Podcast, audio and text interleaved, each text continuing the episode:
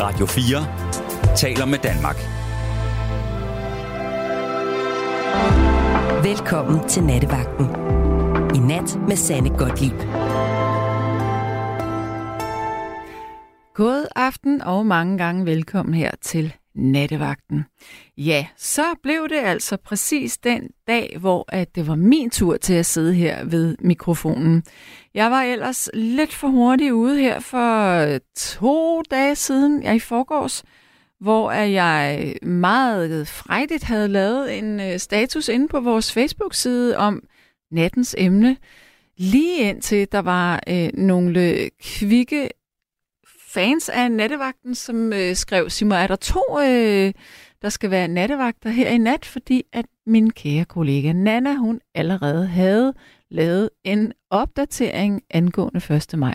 Og så tænkte jeg, hvad pokker sker der her? Og så gik jeg ind og undersøgte nærmere, og så kunne jeg jo godt se, når men, øh, det var jo så slet ikke i forgårs, jeg skulle være her. Det var jo faktisk her i nat. Men jeg skal heldigvis ikke være her alene. Jeg skal sidde, eller jeg er sammen med øh, Rebecca Nesheim. Det vil sige, det er Rebecca, som tager telefonen, når du ringer her ind, fordi det håber vi selvfølgelig begge to, at du gør. Og det er altså også Rebecca, der styrer slagets gang i forhold til øh, rækkefølgen af ændringer i nat, og hvem der kommer igennem, og ja, det er i det hele taget Rebecca, der kører det show derom. Jeg sidder bare her og venter på at øh, komme til at tale med dig, og jeg håber, du har lyst til at ringe ind til mig. Du får lige nummeret, så fat en kuglepen eller blyant, eller hvis du er tatovør, så får lige flux øh, navnet på din øh, underarm. I hvert fald så er nummeret 72 30 44 44. 72 30 44 44. Og nu tænker jeg, at du skal have den status, jeg havde lavet i mandags. Fordi den findes stadigvæk på vores fanside. Men altså, jeg ved godt, at når nu jeg kaster mig ud i at læse den her op, så sidder der nok nogen derude og tænker, det var dog et skrækkeligt og frygteligt sørgeligt emne, vi skal tale om denne nat her. Ej, hvorfor vælger hun sådan et emne? Kunne vi ikke få et eller andet nemt og let og glædeligt? Men så vil jeg så sige, lad os nu alle sammen prøve at gå ind i det her emne med en oprejst pande, fordi det er noget, der kommer til at ske for os alle sammen. Godt. Nu læser jeg op. Jeg har skrevet. Den døende forsvinder ikke med den døde. Hvad mener jeg med det? Jo, jeg mener sådan set, at selvom mennesker dør, så vil vi jo altid være tilbage i andre folks minder, erindring, følelsesliv. Øh, måske endda, hvis man går rundt og tror, at øh, man har en sjæl, eller vi kan gå igen, jamen så vil vi eksistere. Vi vil eksistere videre i livet, selvom vi ikke er her længere. Det gør vi gennem dem, der lever. Det har jeg altså ikke skrevet. Det er noget, jeg siger nu.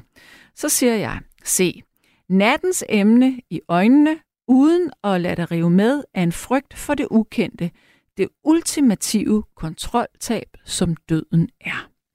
I Danmark har vi den luksus at tilbyde hospice, for eksempel, til terminal syge mennesker. Det vil sige mennesker, der står ansigt til ansigt med en forestående død. Det er her, at tankerne om døden bliver konkrete. Man kan opdele en forestående død således. Knowing, som også er, hvad tror du døden er? Hvad håber, tror du, der vil ske? Doing, altså handlinger relateret til tro. Beder du til en Gud? Går du i kirke eller måske? Taler du om religion og tro med andre? Har du planlagt din begravelse eller skrevet testamente? Det vil sige, at vi forholder os til døden gennem vores handlinger. Og så er der det sidste, being. Fokus på tro som en støtte for at overkomme døden, mens vi lever. Så det her med at vide, at vi alle sammen skal have fra før eller siden. Måske kan vi tale om døden, selvom den er svær. Så ring nu ind til mig med dine tanker, sorger eller en ny vinkel på det her emne. fordi jeg sidder klar til at lytte, løfte og blive klogere på, hvordan vi tænker på døden. Fordi det, jeg forestiller mig nu, det er, og grunden til, at jeg vælger det her emne, det er, fordi jeg skal til eksamen i næste uge.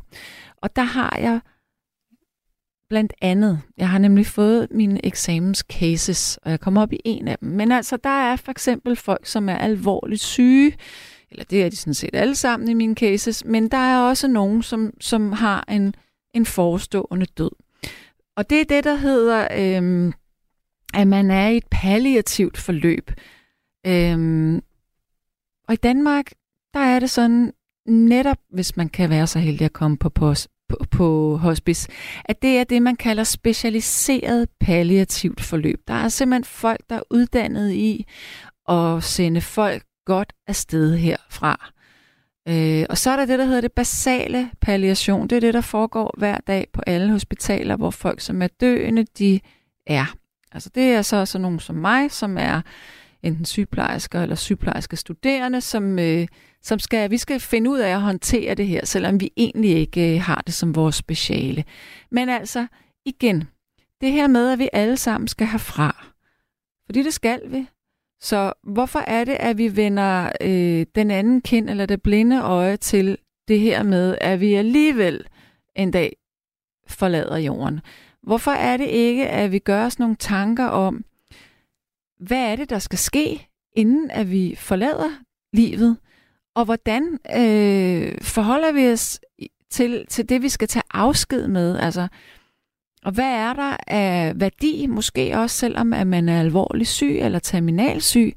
Fordi det er jo ikke sådan, at, at når man får en, en, en øh, lad os nu bare sige, at man er, er døende, fordi at man er alvorlig syg. Det er jo ikke sådan, at man, øh, når man får en diagnose, at så er det en uge efter, at man dør nødvendigvis. Det, det kan jo være et rigtig, rigtig langt forløb, sådan et palliativt forløb her. Men det er jo vigtigt at gøre sig nogle tanker om, at man skal jo leve, mens man lever, og man skal forsøge at få et øh, meningsfuldt liv.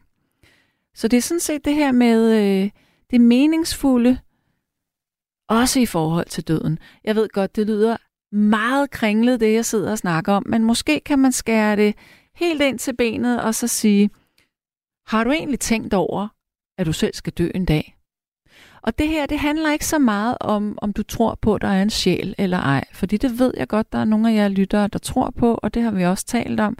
Men jeg mener helt konkret, har du gjort dig tanker om, hvem du skal nå at sige ordentligt farvel til? Hvad skal du have udrettet inden? Og tror du, der er noget andet? Er der noget større? Vi kan også godt komme ind på det her med en sjæl, men, men jeg tænker, hvilke konkrete tanker har du om døden? Og det kunne jo også godt være, at mine ord de rammer ind i noget, som er svært for dig. Fordi det kan jo være, at du har en øh, ven eller pårørende, familie, som har en alvorlig sygdom lige nu, og så går det her tæt. Jeg tænker, det er også vigtigt at have med i den diskussion omkring døden, fordi døden omhandler jo ikke kun den, der skal dø. Døden omhandler også de mennesker, som er tæt på.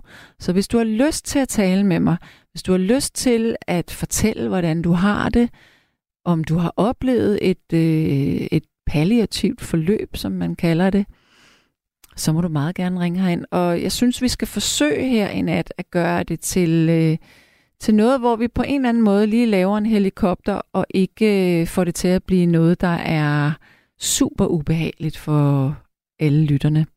Men altså, lad os øh, se døden i øjnene. Har du tænkt på din egen død?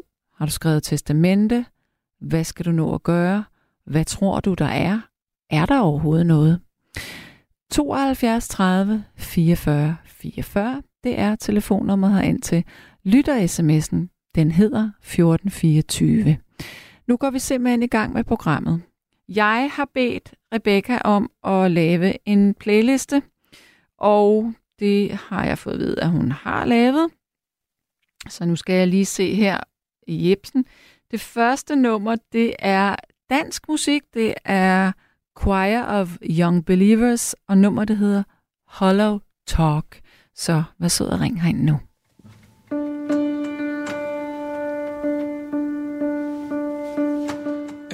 Starters across the room. Trembling noises that come too soon. Spatial movement which seems to near. Resonating a mask of fear. Hollow talking Thoughts that I from the road of pain. Never said it was good, never said it was near. Shadow rises when you are here.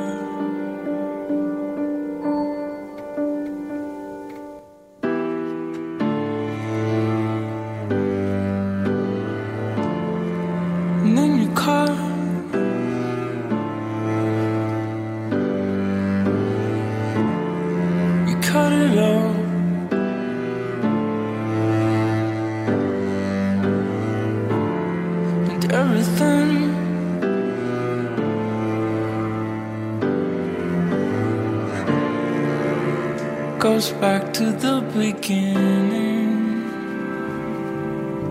Silence ceases a clouded room. Is shed, not a breath too soon. Darkness rises, and all you do is tighten your jaw and then cross the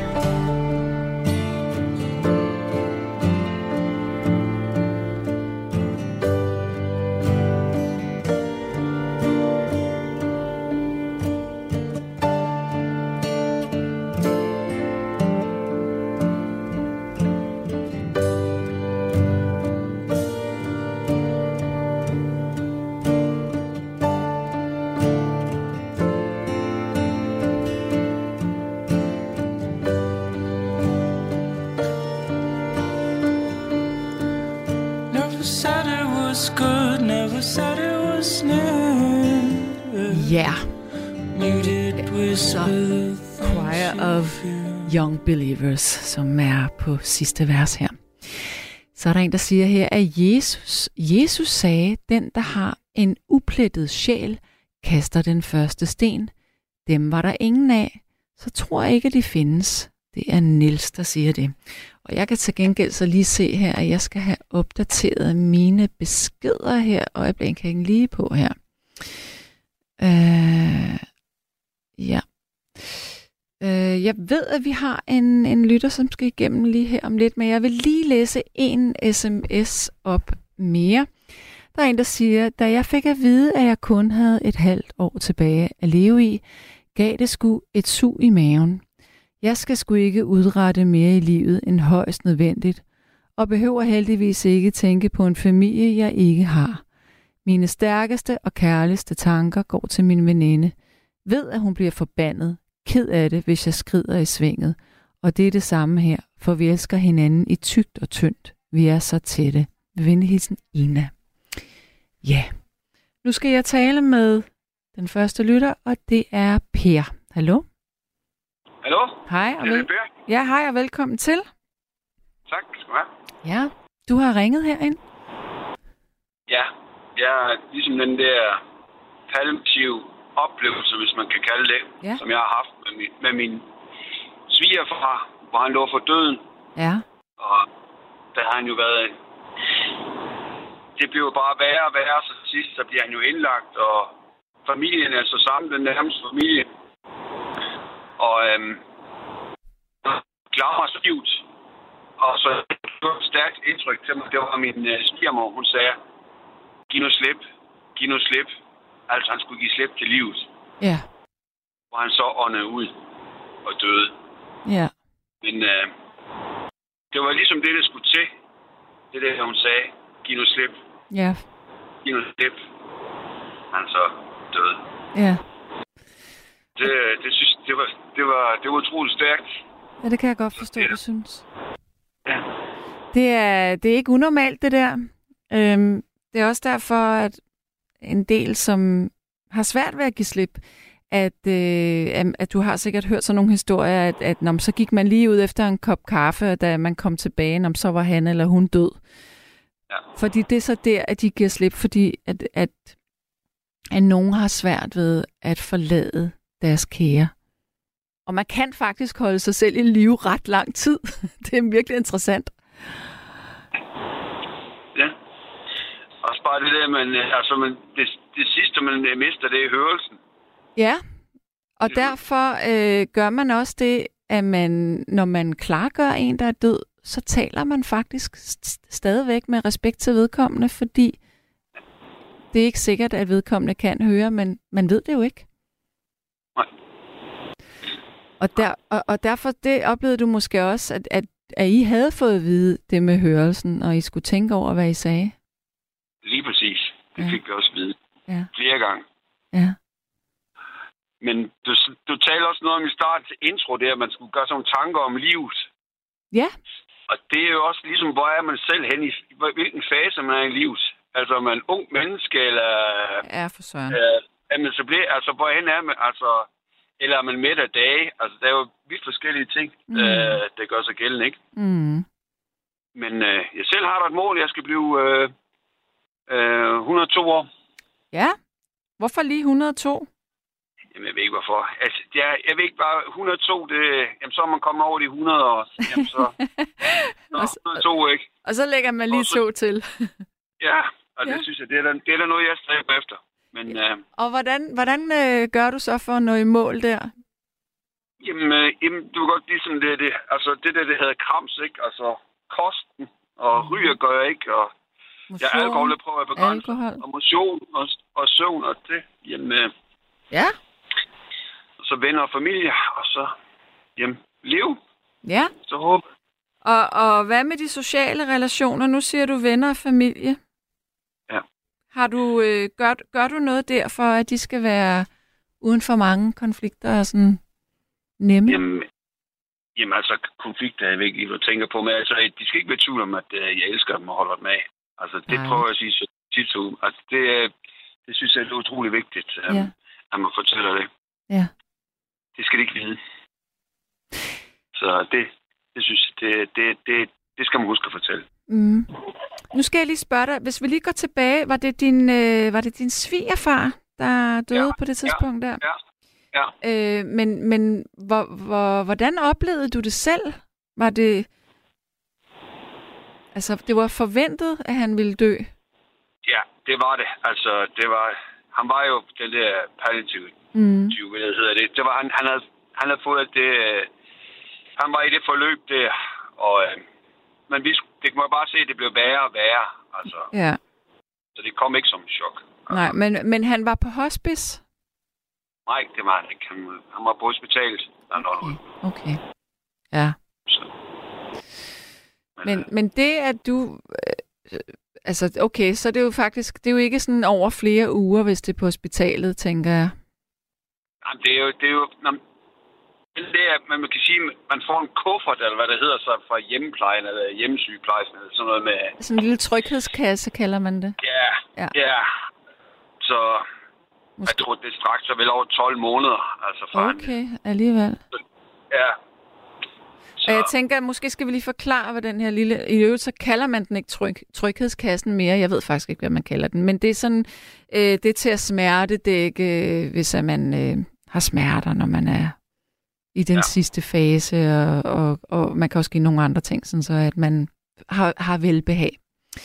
Øhm, men hvordan... Det, at hun øh, sagde, at han skulle give slip, så det virker som om, at, øh, at hun var ret afklaret med, at han skulle herfra. ja. Ja. Ja. Det, det var hun. Altså, det, øh, det, jeg tror også, det er fordi, det har jo strækt over et stykke tid, ikke? Øh, Så det var ligesom... Det var ikke noget, som man, man siger bang, og så er man øh, død. Altså, nej, det, man kunne ligesom se, det gik bare stille og roligt. ja. Altså, man kunne godt se, hvor det bare hen. Altså, så det var ikke... Øh, Og nogle gange, så er det faktisk også, man må også godt tillade sig at sige, at det kan være en lettelse. Også selvom det er en sorg. Men det ved jeg ikke, jeg jeg ved ikke lige om ordet lettelse er det rigtige ord. Mm. Øh, øh, jamen, øh, men altså, man skal på at få en masse bekymring. Mm. De finder jo. Ja. Øh, synes, lettelse er måske lige, det, det, det synes jeg nok, det, Mm. jeg synes ikke, det er det rigtige ordvalg. Nej. Altså, hvis du kan følge mig, det øh, jeg synes ikke, det er det rigtige ord. Men jeg ved Øh, ikke, jamen, det er, nær, det, er ikke, det er ikke det mest dækkende ord, men det, jeg tænker, det er, at både altså for de pårørende, som ser på et langt øh, forløb, og måske et forløb, hvor at der er smerter, og, og det er svært, der er det jo også psykisk belastende, og der synes jeg godt, at man må sige, at, selvom at man er ked af, at man mister vedkommende, så er der også, på en eller anden måde, så kan man få sat et punktum. Det er måske det ord, jeg skal bruge. Ja. Ja. Det, jamen, jamen, det, jamen, det punktum, det, det er rigtigt. Ja, altså,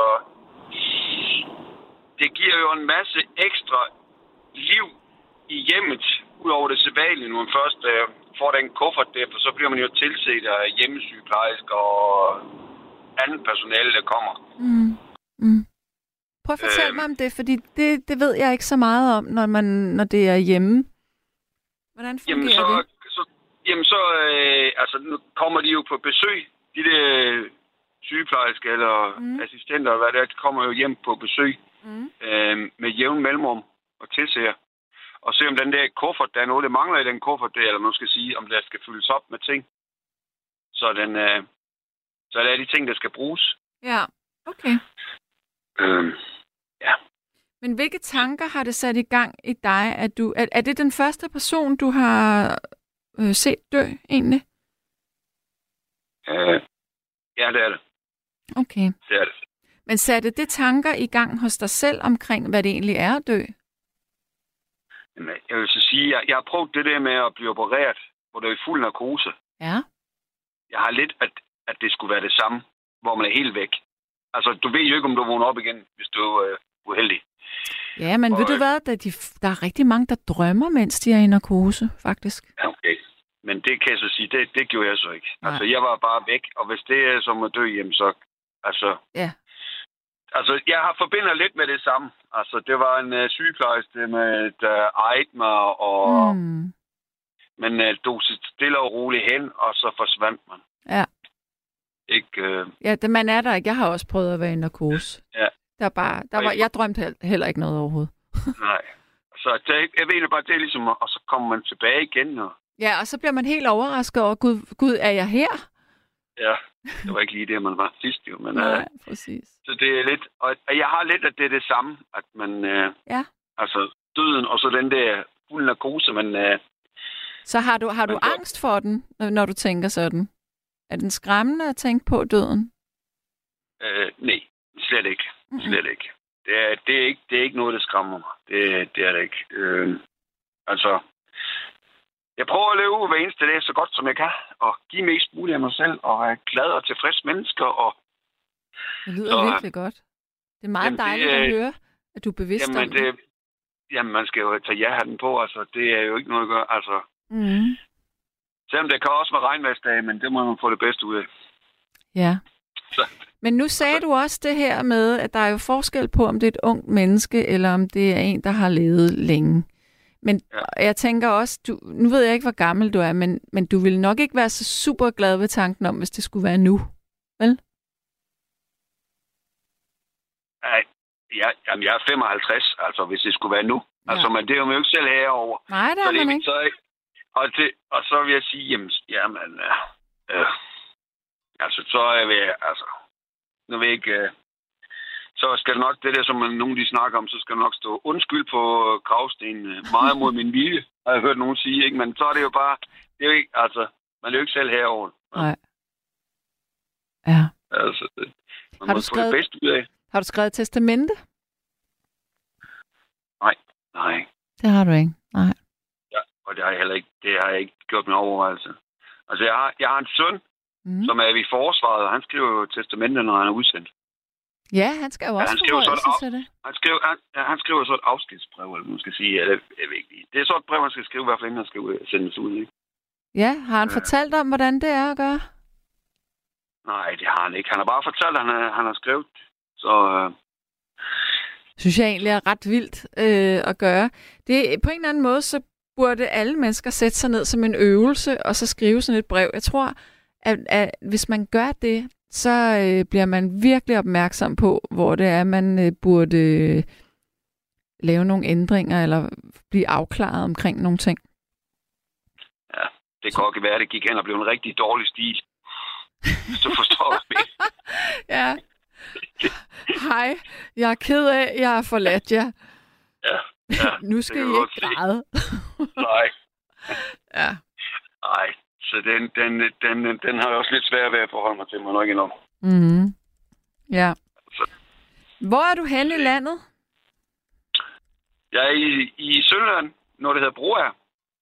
Ja, det ved jeg godt. Altså, okay. jeg ved ikke, hvor præcis det er, men øh, der ligger en koloni, en feriekoloni. Det er fuldstændig korrekt. Ja, Det er rigtigt. Det er, det er ude på Broagerland, det er rigtigt. ja, der er mine børn, hvad kan jeg huske. Ja. Ja, Jeg har altså ikke været der og hente dem, men jeg kan huske, de skrev små kort derfra. Sådan noget ja. Med at sende flere penge. ja. Jamen, det er ikke sikkert. Det tror jeg godt, det gælder alle børn, gør det? Ja, det tror jeg også. Det er simpelthen sådan en kliché, men den... den... Men, det kan, men øh, nu tror, når i dag, der, der hedder det jo bare mobile pay, så det kommer man lidt lettere om på. Ja, det er lidt nemmere. Ja. ja. Nej. Nå, Per, øh, er der mere, du har lyst til at byde ind med her? Jamen, jeg vil, altså, jeg vil bare sige, øh, at vi skal leve, og så leve hver eneste dag, som om det er den sidste. Ja, Ja, det har du ret i. Det er ikke altid nemt at gøre, men øh, nej, det er nemlig ikke, det ved jeg godt, men man skal prøve. Altså, man Ja. kan jo altid starte med at prøve, og så er det bare sådan, at ja. men jeg synes også, jeg må sige, fordi at der er også dage, hvor jeg bare synes, at mit liv, det er møg åndssvagt og irriterende, eller hvis jeg har haft problemer med mennesker, så tænker jeg, okay, den her dag, den var eddermame spildt. Hold kæft, hvor var den åndssvag.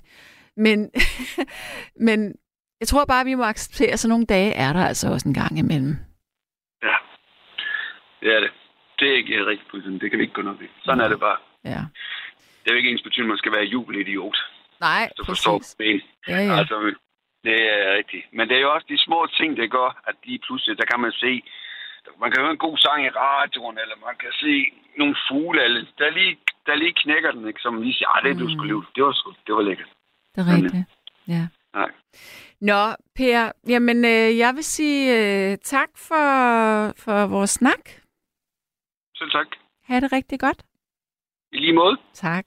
Hej. Godt. Moin. Morgen. Ja. Der er sms'er. Der er en, der siger her, livet er en sang. Syng den. Livet er en leg. Leg den. Livet er kærlighed. Lev den. Livet er en drøm. Erkend det. Det er først, når vi dør, vi vågner op. Taler af egen erfaring. Knus fra Mark. Ja. Og så er der en, der siger her, Hej, jeg er 67 år og rask, men tænker vildt meget på, at jeg skal dø, og hvad for en størrelse livet er og har været. Jeg er ved at smide hele min kæmpe bogs, bogsamling ud. Så skal børnene ikke bøvle med den. Haha.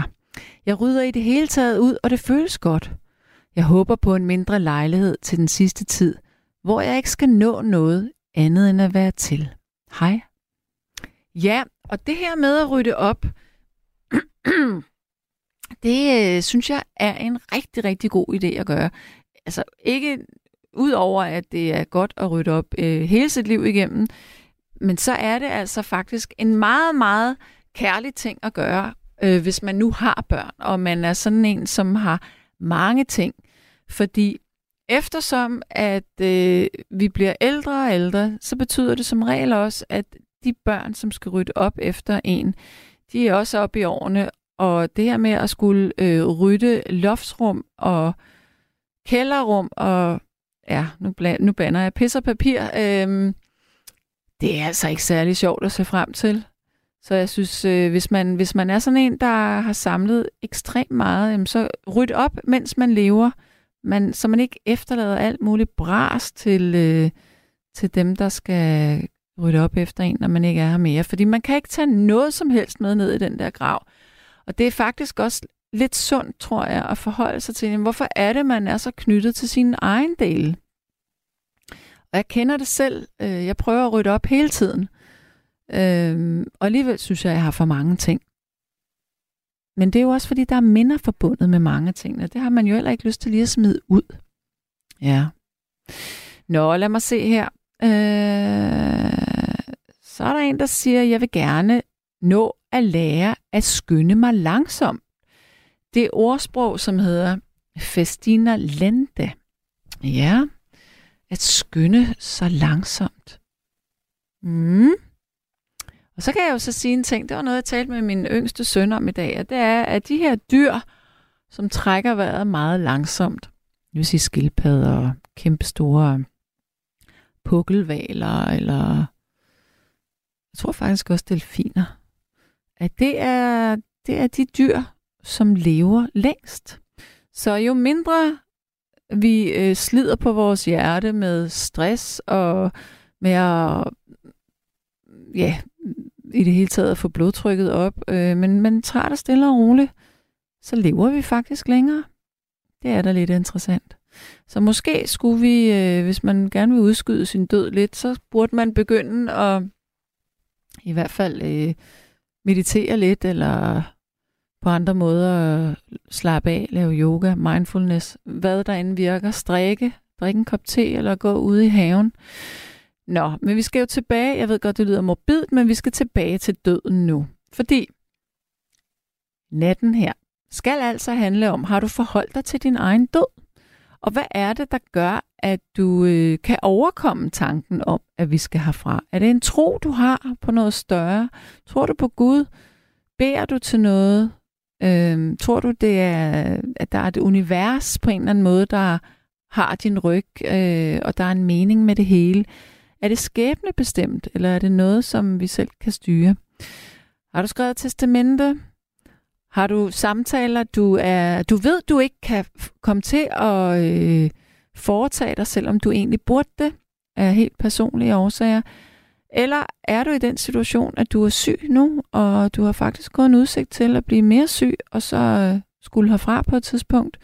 Så hvis du har lyst, og hvis du tør og orker at tale om det, så kan du også ringe ind til mig på 72 30 44 44. 72 30 44 44, eller sende sms'er på 1424. Jeg ved godt, det, øh, det måske ikke er så opmuntrende et emne, men på en eller anden måde, så synes jeg, at livet og døden, det går altså hånd i hånd, fordi det at blive ældre, det er jo også bare at dø langsomt. Vi kan så sige, når vi dør rigtigt, men dør vi så? Og det ved jeg godt, at der sidder Mark derude øh, og, og siger, nej, vi, vi, vi, vi vågner først, først, når vi dør. Øhm, men det kunne være, at du havde nogle tanker her. Det kunne også være, at du havde nogen, øh, du havde mistet for nyligt, og du havde lyst til at tale om det. Men i hvert fald, ring herind. men nu skal vi have et stykke musik. Og Rebecca, jeg kan se, at Rebecca er på telefonen, men Rebecca har altså lavet playlisten, og øhm, det er et endnu et dansk band, og det hedder Guldmund. og øh, nummer, det hedder Dem, vi plejede at være. Så tag og ring ind til mig. Værsgo.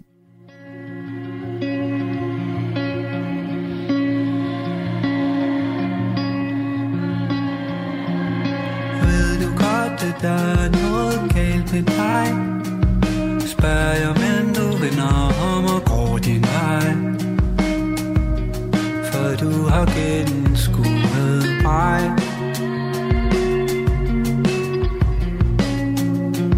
Jeg giver det lille fint tag i dit glas Så knuser jeg et enkelt lille bitte glas.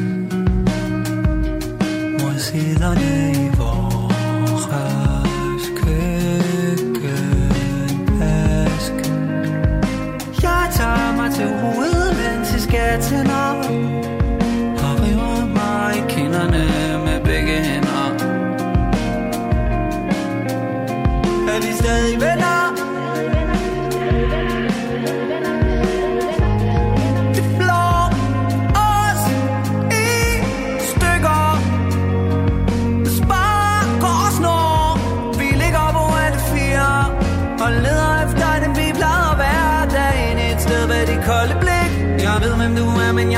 men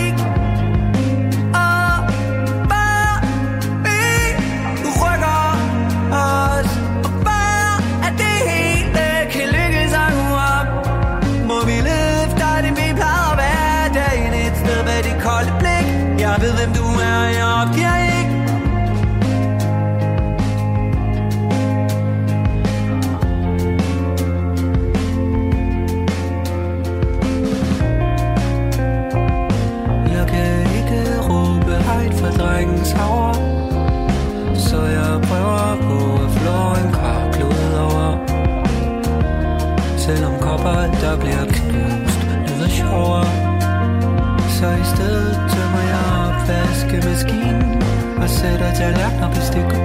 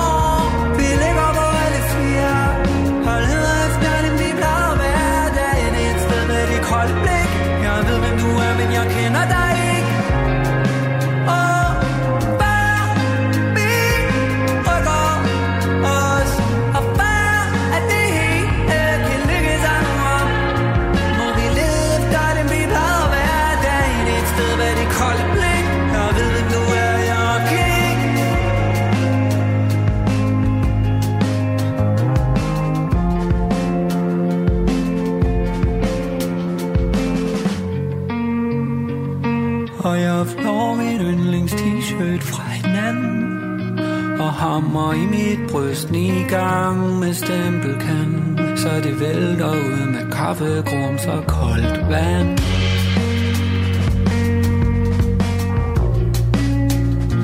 Og jeg slår i sofabuden til min arm gør ondt Men mest af alt så går jeg bare restløst rundt.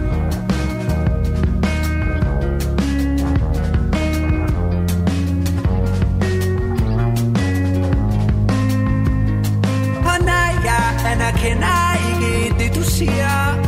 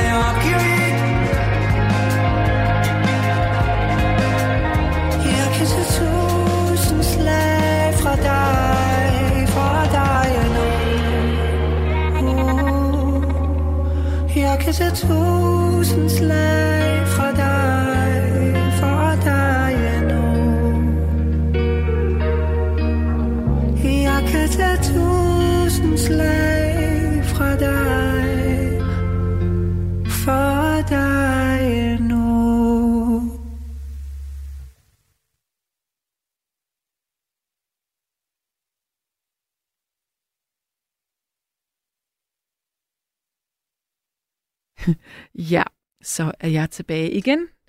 Godt, det her det var Danske Guldmund, og nummeret det hed Dem vi plejede at være. Ja.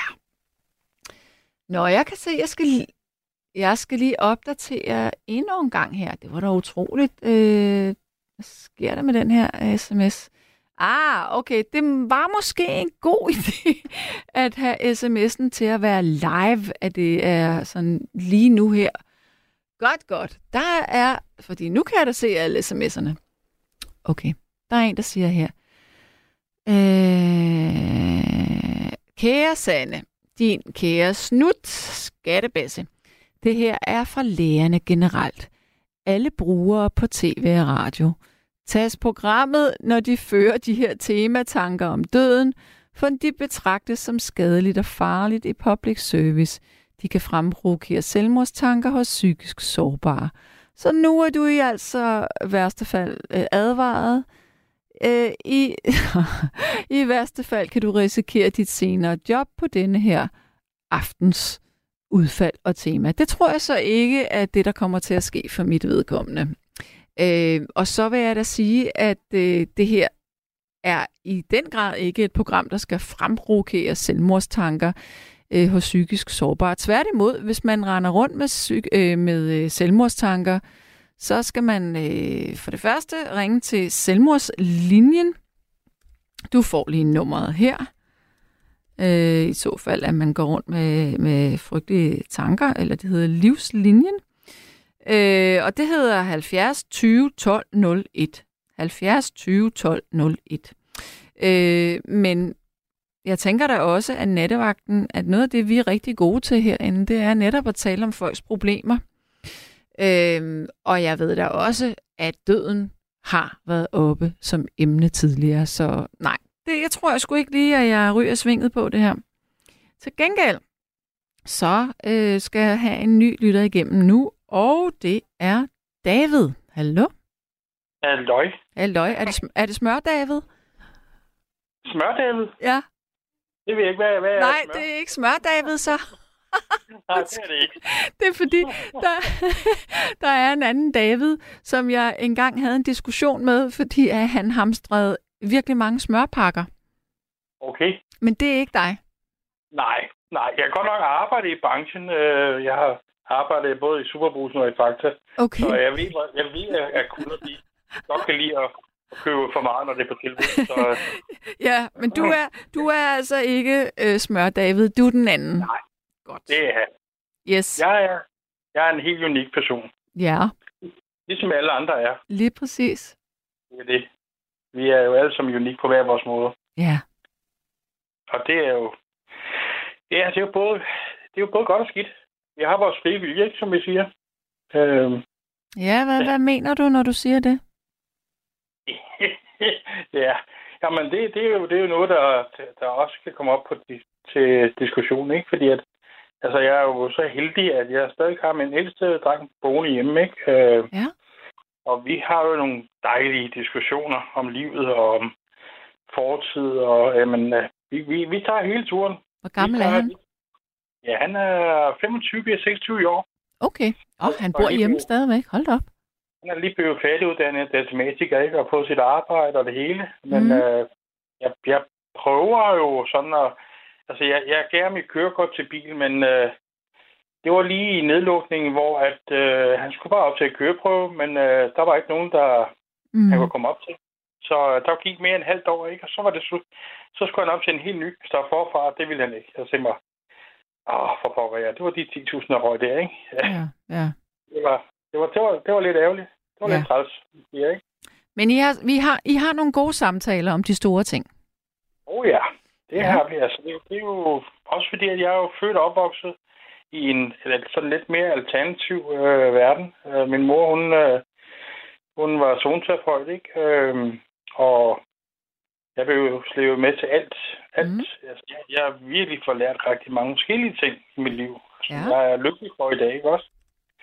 At, øh, at øh, som, som, og min far, han var sådan, kan man sige, lidt modsat.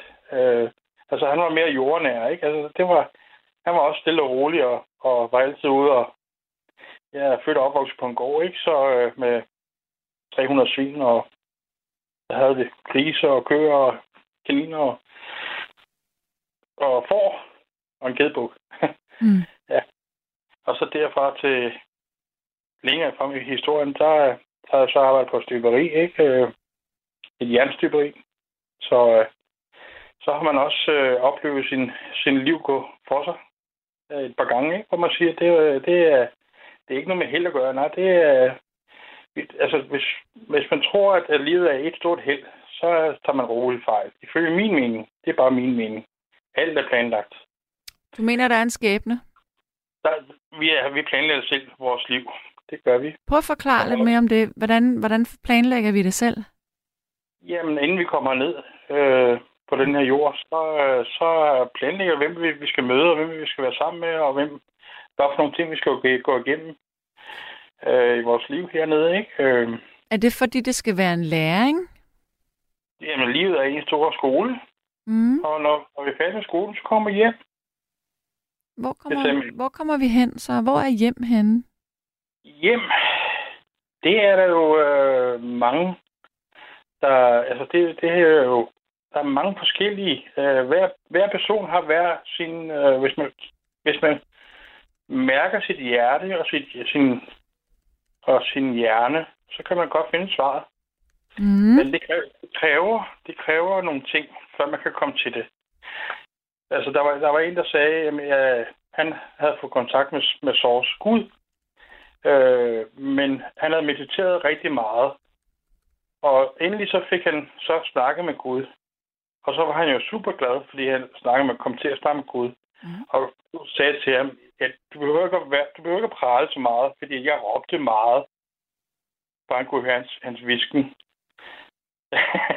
det er bare sådan, ja, det er sådan en lille ting, hvor man siger, jamen altså, det handler jo også om, hvordan vi behandler vores krop, som den tidligere lytter havde, der kom med. Altså, vi bliver nødt til at, altså, vores krop har også en manuel.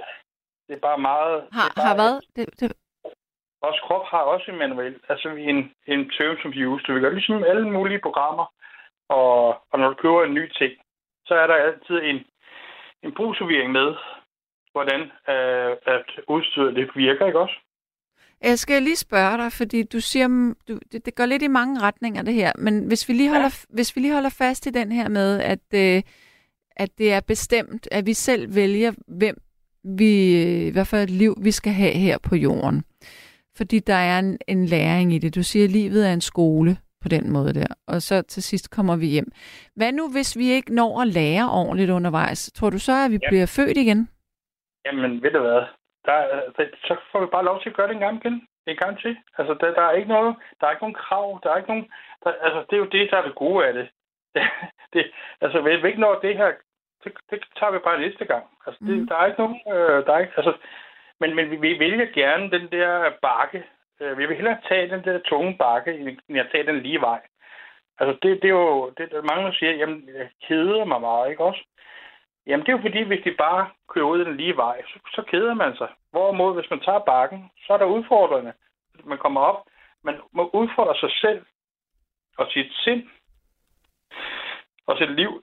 Og det gør, det gør ens, øh, altså det giver en sådan lidt et kick, et, et, øh, man, man, man opnår noget øh, på en måde, ikke også? Mm. Det er så bare min filosofi. Altså, det, altså jeg, jeg så jo øh, Men, men, for, ja, for, for, for, 15 år, der, for 15 år siden, der så jeg min far som mor stod, hvordan de ville dø. Der gå bort på den anden side, ikke? skete det sådan? Ja. Og det Okay. er sådan er det. Det er, og, og, og, og, min mor, hun sagde, da jeg sagde det angående min far, jeg, og, og, der sagde jeg også, angående, jeg, jeg, jeg, kunne ikke, jeg kunne ikke få mig selv til at sige det, som jeg har set angående hende. Mm. Det kunne jeg ikke få mig selv til. Indtil, at det skete. Så Okay. okay. altså, der, der, der, der fik jeg lige en kontakt, og så, så gik hun bort, ikke også, da hun blev myrdet. Ja, ja trukket over. Det var hendes... Hvad det var sagde det, du? Sagde du, da hun blev myrdet? Var det det, du sagde? Ja, det kan man godt kalde det i, i Slagelse sygehus. Men altså, det var jo det var, det, det var hendes måde at komme, komme, komme hjem på. Okay. Øhm, Men, men, det. men i forhold til døden, når du siger, at, øh, at du mener, at det hele er planlagt, så er du vel ikke bange for at dø? overhovedet ikke. Nej. Overhovedet ikke. Altså, altså det, er, det, er, det, det, det er det sidste, jeg er. Mm. Det er det sidste, jeg er. Ja, for, altså, det er døden, det er jo bare ligesom, øh, øh, ligesom en, øh, en dør, man skal igennem. Altså, du åbner døren, og så går du ud af døren, og så... Altså, der, der er ikke noget... Altså, du, du har en fred på en helt anden måde. Og jeg har, jeg har været så heldig, øh, og jeg har haft nogle oplevelser, af ude af kroppen oplevelser Mm. i mit liv. Øh, og og der, det har simpelthen været så øh, tryggende. Altså, øh, hvad det hedder, det, det har været sådan en ro. Bare en helt anden ro, end, end øh, jeg har haft før. I hvilke situationer har du oplevet det? Jamen, det var, det var, det er sjovt. Det er en sjov historie. Øh, det er fordi, at øh, øh, min mor, hun har jo været zoneterapeut øh, i, i cirka, øh, cirka 40-45 år, hun har været center i 25 år. Mm. hvor hun tog til Mid- Middelfart og var censor der, ikke? Og øh, hun, øh, hun, jeg fik jo nogle behandlinger af, altså, når jeg ville lige, når jeg Mm. havde brug for det. Ja. Og lige, lige pludselig så sagde hun, jamen, ved du hvad, hvis øh, jeg skal give dig noget rundterapi, så skal du også give mig. Og det var også fint nok. Så, så jeg lærte, jeg har jo ligesom fået det ind med, med, Ja. med maskinen, ikke? At det var, ja. Og det er jo ikke sådan, øh, og ja, det er jeg så glad for i dag, men altså, øh, ja, det er, altså, men, men når jeg fik zoneterapi, det kunne altså, nogle gange kunne det godt gøre ondt. Ja. Rigtig ondt.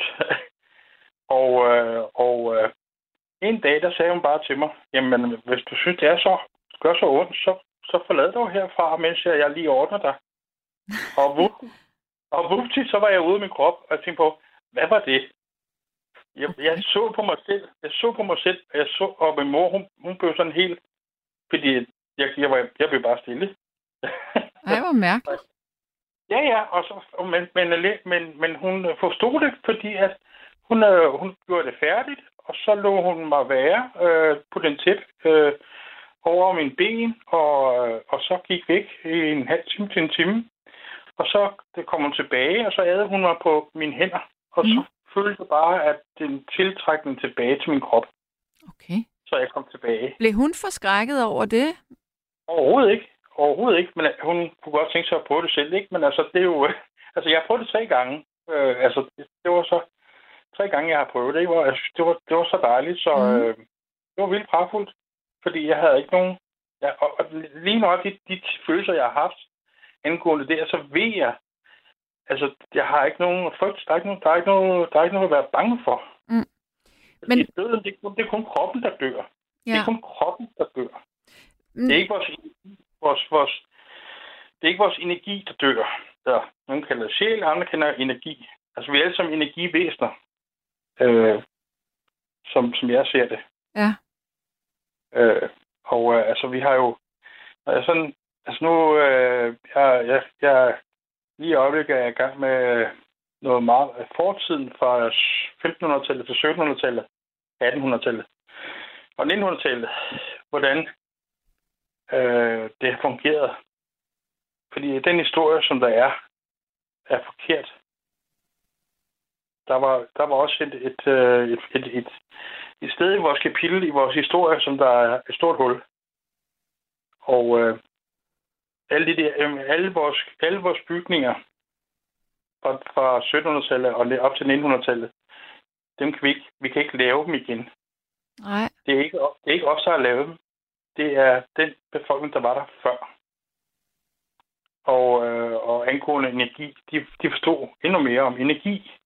Om vores fri energi, som vi har.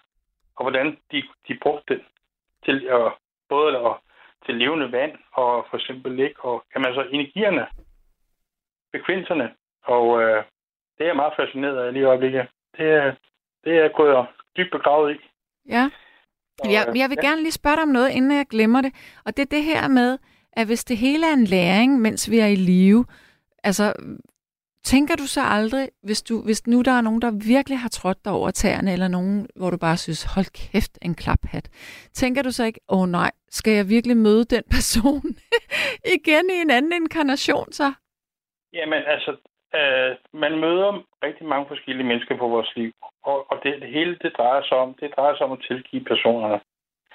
Altså, de kan være, de kan være noget som modbydelige over for en.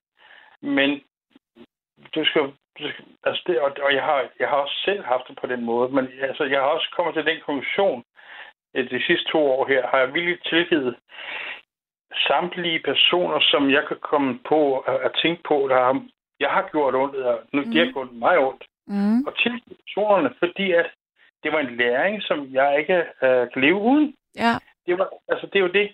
det er, fordi at der er mange gange, hvor jeg tænker, hvorfor skulle jeg gemme alt det her, jeg, skulle, her, jeg har været igennem. mm. Jeg synes, mange gange, der har det, jeg har virkelig taget nogle kæmpe bjerge, hvor jeg siger, hold op. Øh, der er mange gange, hvor man, skal man tabe lidt nu, eller nej, vi kan godt det her. Ikke? Altså, det, det er, det, der, der, der, der, er, der er mening med livet. Men der er jo også, øh, der er jo også noget meget befriende i at, at sådan sige, okay, jeg tilgiver, fordi det er så anstrengende at gå og, og have konflikter med mennesker. Hallo? Nå. Okay, Rebecca ringer lige op. Ej, jeg får spat af det, altså. Nå. Der er en, der siger her, øhm, mm, mm, mm. Omkring døden, så er jeg ydmyg og afventende. Jeg skal ikke gøre mig klog på ting, som jeg umuligt kan vide noget om. Og er der mennesker, som har færdigsyet, eller som har en færdigsyet forklaring på alt, er lige ved at gøre mig i dårlig humør, for det er forfladigelse. Lad nu døden være. Det må være nok med, at vi prøvede at forklare livet og ævlede og kævlede om det. Hmm. Ja, godt. Vi har øh, David med igen. Hallo? Ja, Ja, du røg simpelthen ud. Det, må, det beklager jeg virkelig. Ja, men sådan er det jo. Ja. Ja. Altså, vi, vi, altså, vi er jo også, vi er også så heldige, at, at Jesus, han, han, han øh, tog alle vores synder. Så altså, altså, det er jo, altså, der er mange ting, som man kan, man kan, være, man kan være glad for, ikke? Øh, og, Så du, du tror både på Jesus og, og, og reinkarnation? Jamen altså, det står også i Bibelen, i, øh, hvis man går ind i, i, i nogle andre, altså i Bibelerne står der også, der var nogle bibler, hvor det blev fjernet, men reinkarnationen er også i Bibelen, ligesom øh, altså Jesus også, øh, han jeg vil ikke sige prædikede, men han havde også angående de syv chakra, ikke også? Mm. Som, øh, som der også er, er bevis for. Og, øh, og øh, altså, jeg, helt, altså, han var en, en, en meget, meget vigtig person. En af de vigtigste personer i vores liv, men der har været mange. Der har været rigtig mange i, i tiderne, øh, som der har hjulpet folk. Ikke? Og det er jo... Øh, så jeg, jeg, jeg ser kun det positive folk. Hvem er nødt til at se det positive folk. Selvfølgelig kan man også... Vi bliver også altså, det, er jo, det er jo en form for yin og yang. Altså, du bliver også nødt til at se det mørke i dig selv. Fordi, Ja. altså, hvis, du- hvis du ikke ser det mørke, så, så kan du ikke se lyset. Nej. Øh, Jeg kan, og, jeg kan godt lide den tanke der med, at alting er en læring.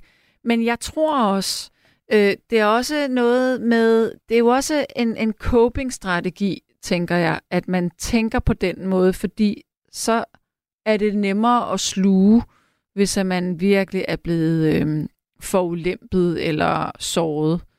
Altså hvis man så kan vente den om og sige, okay, hvad var læringen i det her egentlig?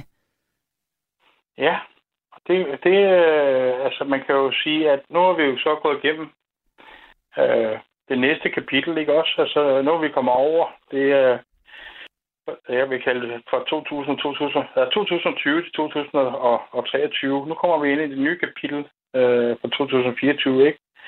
Som der bliver meget mere spændende. Øh, altså der sker, kommer sker, til at ske rigtig meget i år, ikke? Øh, og så har jeg også en IT-uddannelse. Og, og Hvad har det, du som, jeg har, jeg har en IT-uddannelse, Ja, øh, som, som øh, jeg, jeg har et spørgsmål. Jeg har, jeg har stillet mig selv et spørgsmål, at Mhm. øh, øh, styresystemerne, de fire styresystemer, som, som der eksisterer, så der findes eksisterer flere, men altså de, de fire gængse styresystemer, øh, Microsoft, øh, Windows og, og Apple og, og Linux og så er der Googles, ikke? Øh, det er sjovt, de, bliver, de stopper med at, at blive sorteret. hvad betyder det? 2000. Det vil sige, at øh, der er ikke nogen, der, der laver support på styresystemerne. Okay. Hvorfor, hvorfor, hvorfor stopper I det til næste år? Hvor, gør de det? Jamen, det er ifølge de papirer, jeg har set. Jamen, hvad skal de det næste betyde? Ja, det er jo lige det. Det var det. Hvad, hvad, hvad er det, der sker? Men hvad er Øh. styresystemerne? Fordi det er helt sort snak for mig, det du siger der. Okay. Styresystemerne, det er, det er, når du øh, for eksempel har en telefon, Mm. som du, som du, har, øh, du har programmer på. Det er et styresystem, der er på den øh, telefon. Mm. Det er et operativsystem. Uden Mm. det, så fungerer den ikke. Det er samme som en motor i en bil. Hvis der ikke var nogen motor i en bil, så kører den ikke særlig langt. Mm. Det samme, hvis, hvis du ikke har hvis, øh, på en cykel, du ikke har nogen kæde, Mm. så kører du heller ikke så langt på en cykel. Mm. Det samme er på et, et, et øh, styresystem. Om det så er en, en Apple, eller en Windows, eller en Linux. Men hvad, hvad er det, du øh, vil frem til her? Ja, der, der, der kommer til at ske noget i, øh, i den her fremtid, øh, som, som ja, det er lidt spændende, hvad der kommer til at ske. Men der skal kommer til at ske noget. Øh, det ved jeg i hvert fald. Men hvad er det, du tænker, der kunne ske?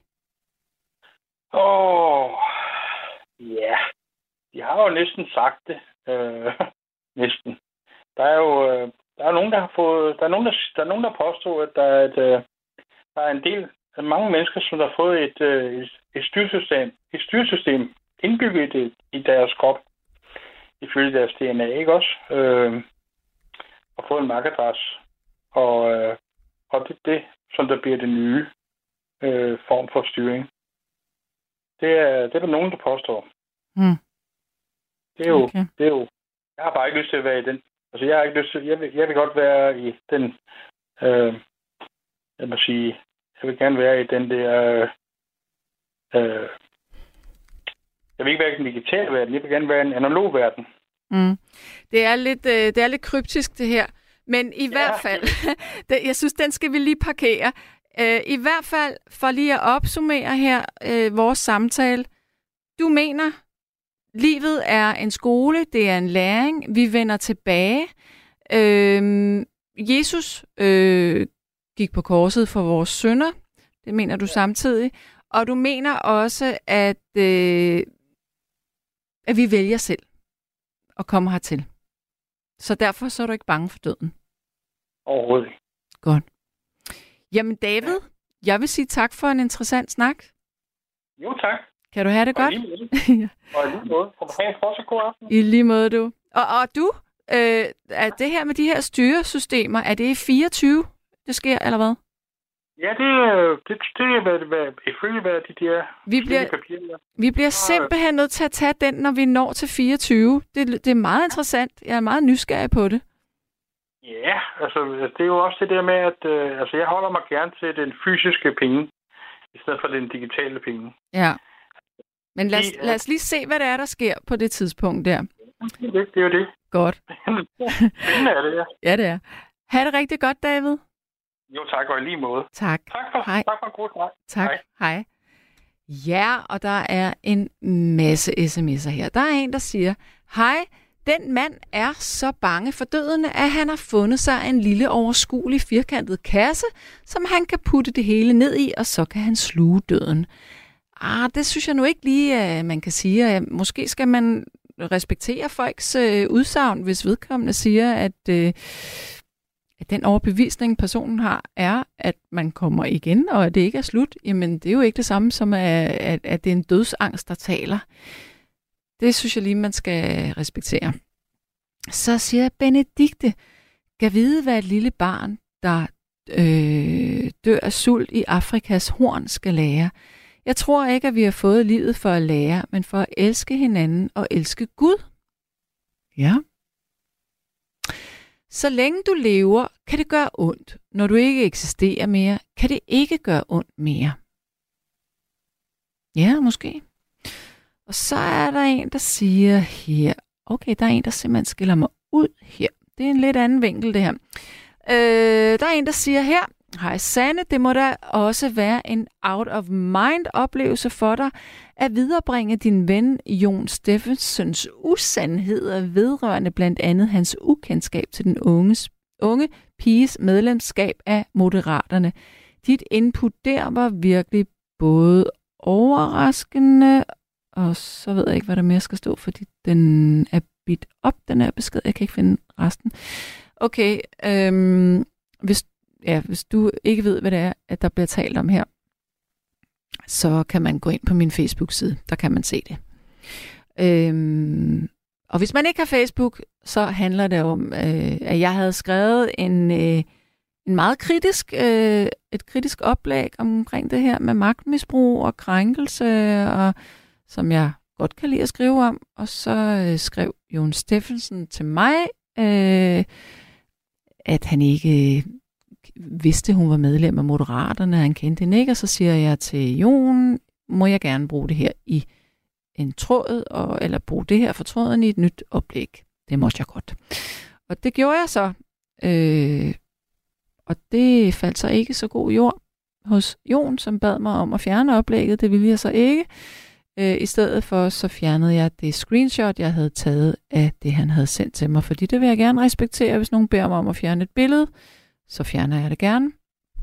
Øh, men jeg skrev så også en opdatering, hvor jeg skriver, at jeg er blevet bedt om at fjerne den her øh, opdatering, men det vil jeg ikke, for det synes jeg er fjollet. Nyheden er allerede ude i Ekstrabladet og BT. Øhm, så det er det.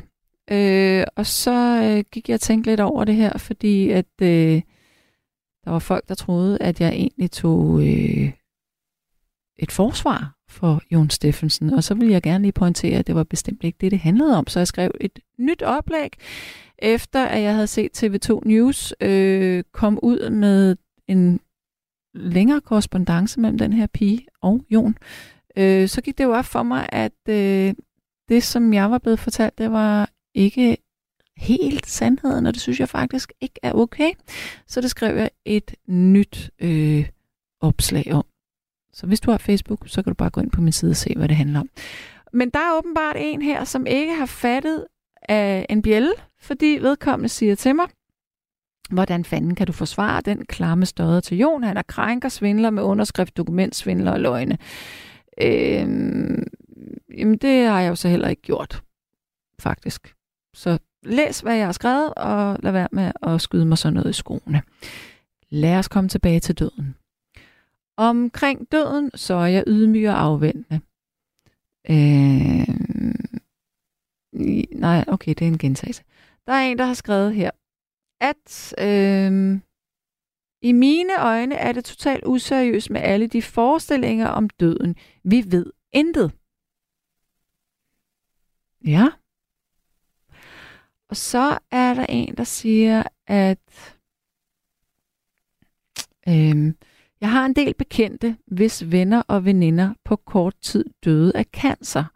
Meget tragisk situation.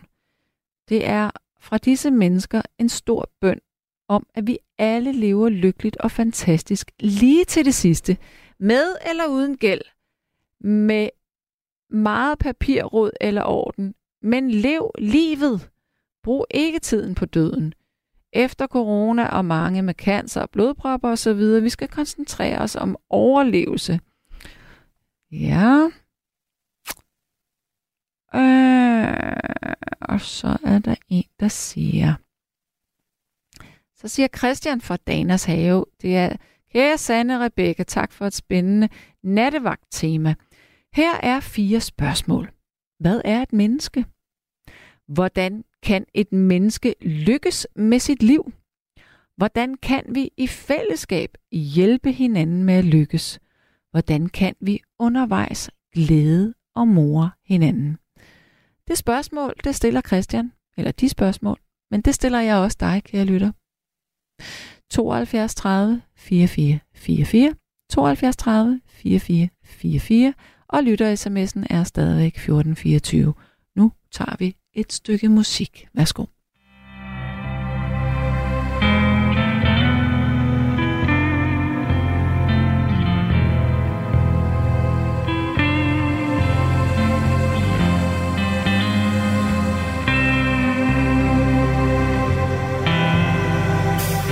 Nu tændes himlens dybe glød Og natten kommer fløjelsblød De drømmende går sig til ro. På Mælkevejens stjernebro. Du længes i mørket. Mod dagen med håb og med lys. Du kan ikke sove. En nat bliver det sommer. En fin musik Giver dig alt du aldrig fik.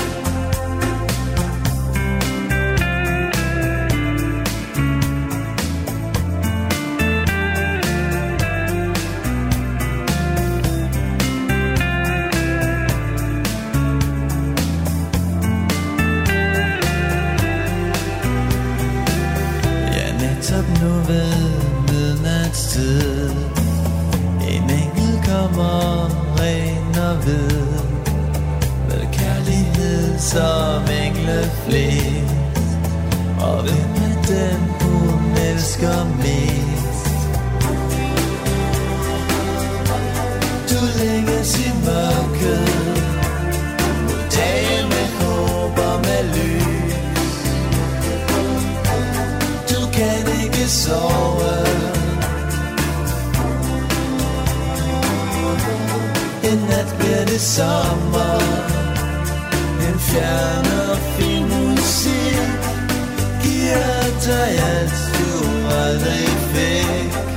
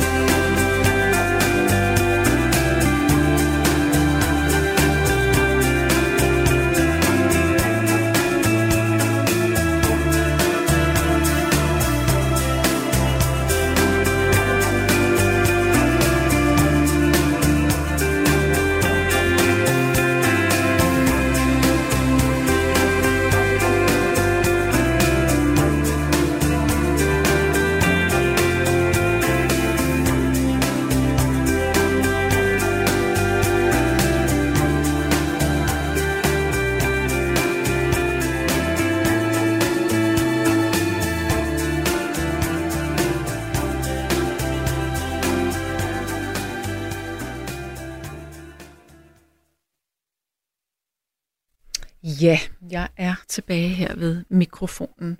Godt, nu skal jeg også lige have mine briller på, således at jeg kan se, hvad der egentlig er blevet skrevet på sms'en. To sekunder. Hvad står der her? Der står... Mm, mm, mm, mm. Øh, Sanne, jeg overgår ikke at ringe ind. Spændende emne i nat. Held og lykke med eksamen næste uge med vennehissen Henning. Tak skal du have. Og så er der en, der siger, godt lide playliste eller ej. Lidt gospel i natten med Elvis ville da være dejligt, så vil I ikke nok spille Elvis med sangen If I Can Dream. Med venligheden Ina. Jeg tror ikke lige, den kommer på i nat, Ina, og jeg ved også, at der næsten lige har været et Elvis-tema med Karoline. Øhm, bum, bum, bum. Jeg skal lige se her. Ja, jeg har en lytter med. Godt. Og er det Christian, jeg taler med nu? Det er Christian Dannesøv her. Ja, hej og velkommen til. Tak skal du have. Det var faktisk dig, der havde skrevet den sms, øh, som jeg lige fik læst op før. Det er korrekt. Måske skulle jeg lige finde den igen. Øjeblik. To sekunder. Ja. Øhm.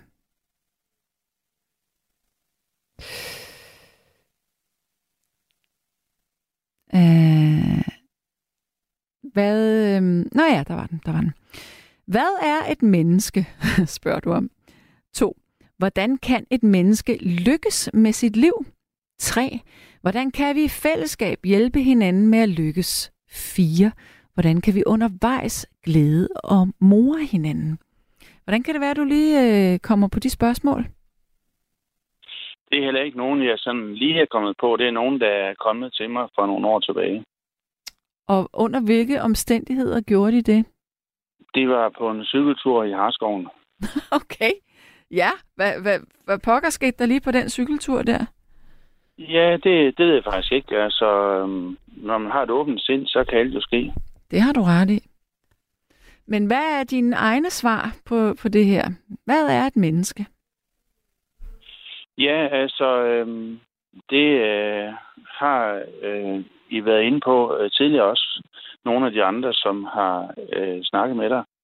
Øhm, jeg tror, at et, et menneske er, ifølge kristen øh, tradition, så er et menneske en syntese imellem en ånd og noget biologi. Mm-hmm. Ja. Og øh, det øh, Kirkegaard, han siger, altså, at et menneske består af noget timeligt og noget evigt. Består af noget hvad? Hvad sagde du først? Noget øh, timeligt, og Timeligt. noget evigt. Ja, ja. Og der kan man jo sige, at det evige, det svarer så til ånden, og det timelige svarer til biologien. Ja. Og Jeg- øhm, Jeg kan godt lide Ja. den tanke. Hallo? Ja. Nå, du er der stadigvæk. Jeg troede, det du røg af også. Nej, jeg kan godt lide den tanke med, at vi både er biologi og ånd. Og øh, så, øh, så er der nogen, der mener, at i undfangelsesøjeblikket, hvis vi for eksempel tager dig, Sande, øh, og leger, at vi spoler tilbage til det tidspunkt, hvor dine forældre har været så øh, mm. glade for hinanden, at de giver sig hen i Elskovs øh, fagntag. Ja, det skete Og på din- gulvet af Næstved Kaserne, men Okay. det skete Okay. trods alt. Det, øh, det, det medførte formentlig, at din far så sendte en stime af heltusser op øh, af floden inde i din mor. Ja. Og den, den sejeste af de der haletusser, den nåede så frem og fik øh, med de sidste kræfter øh, møvet sig ind igennem membranen på Mhm. ægcellen, som lå yderst, eller øverst øh, inde i mor. Mm. Og så er der altså, så, som du ved som sygeplejerske, så er der sådan nogle kromosomer, der, der fletter sig. Ja. Og den øh, sædcelle, som nåede frem, den havde øh, på det 23. plads XX, Ja. så derfor blev du en kvinde. Ja. Og her har vi så det biologiske grundlag for Sande. Ja. Men det er ikke nok, fordi så oven i det, der, der kroner hvor herre så skabelsen af Sande med tre øh, spirituelle gaver. Ja. Den første øh, spirituelle gave, det er så din ånd. Det er den, du refererer til, når du siger jeg. Og den anden spirituelle gave, det er så din opgave. Og den tredje er din hjælper. Ja. Det er så jo ikke noget, som jeg kan vide videnskabeligt. Det, det er noget, jeg tror. Prøv at forklare mig, så det er ånd, og det er... Hvad var det midterste? Øh, det midterste, det er din opgave. Min opgave, Øh. og så var det hjælper. Ja. Hvad er hjælper? hjælper jeg. Hvad er det for noget? En øh, hjælper, det er efter, hvad jeg tror på, øh, det er en, øh, en øh, ånd ligesom dig, som bare ikke er inkarneret. Okay. Ja.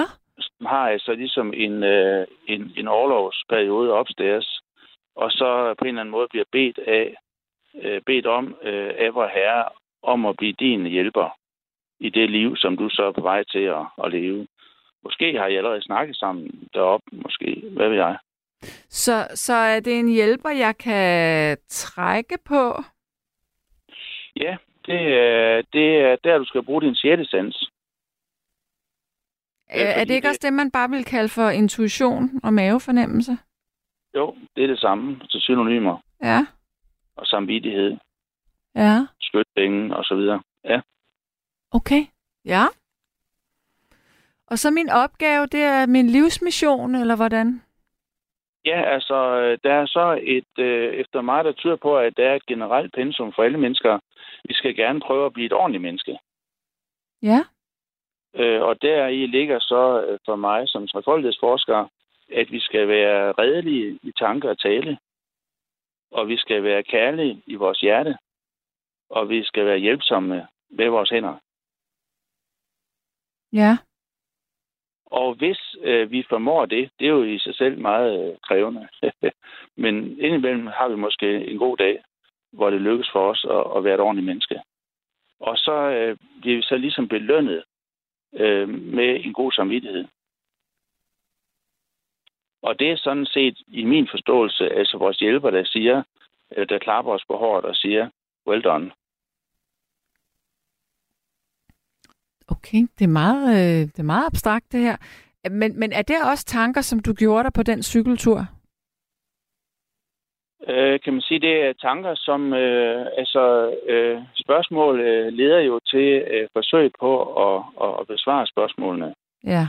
Men, men, men når aldrig nogen, nogen endelige svar, fordi de findes jo kun hos Gud. Øh, så de øh, tolkningsforsøg, jeg kommer med her, det er jo bare øh, de svar, som har givet mening for mig, Mm-hmm. og som jeg hermed stiller til rådighed for dig. Ja. Men er det, er det funderet i noget kristen, det her? Ja, det er det. Okay. Jeg ved ikke, altså jeg, jeg kender ikke øh, Bibelen, eller det nye testamente, fuldt ud.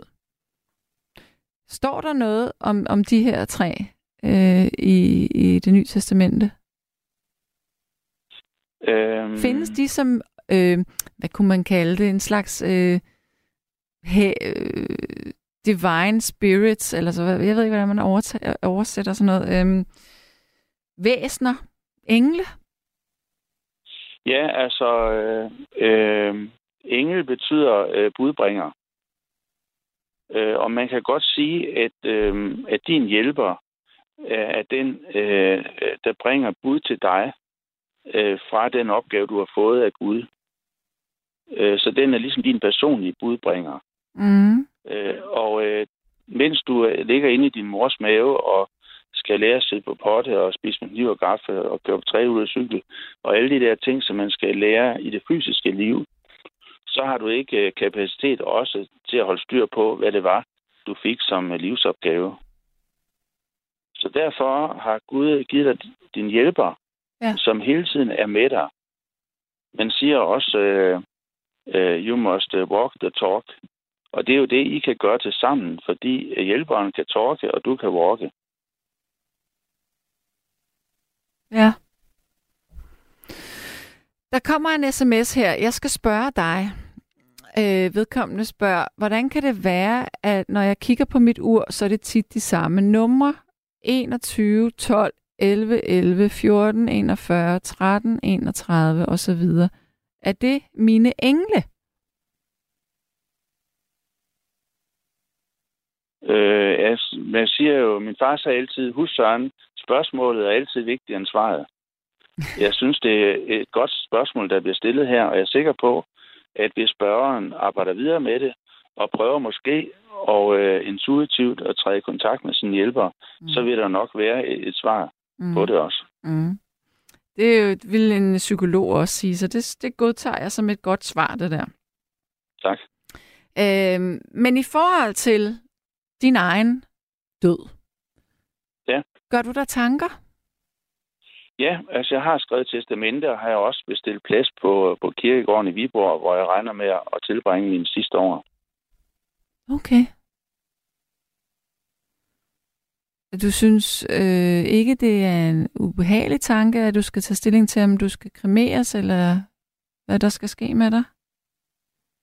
Øh, nej, altså jeg synes, at, at øh, jeg har også øh, skrevet ned, hvad for nogle salmer, jeg godt kunne tænke mig, der skal synges Ja, i forbindelse med min begravelse. Det synes jeg, jeg vil gerne rose dig for os og, og anspore til at være på forkant, og dermed også at være hjælpsom i forhold til de efterladte, som, som skal jo tage mm, øh, praktisk hånd om tingene bagefter, og også at rydde op og så videre, og, Ja.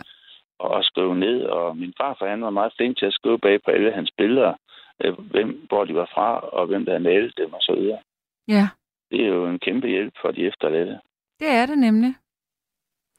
Og dermed er det også ligesom at, at sige, at jeg, jeg, jeg, jeg er nu nået fra at sige, øh, hvis jeg dør, så er jeg nu nået til at sige, når jeg dør.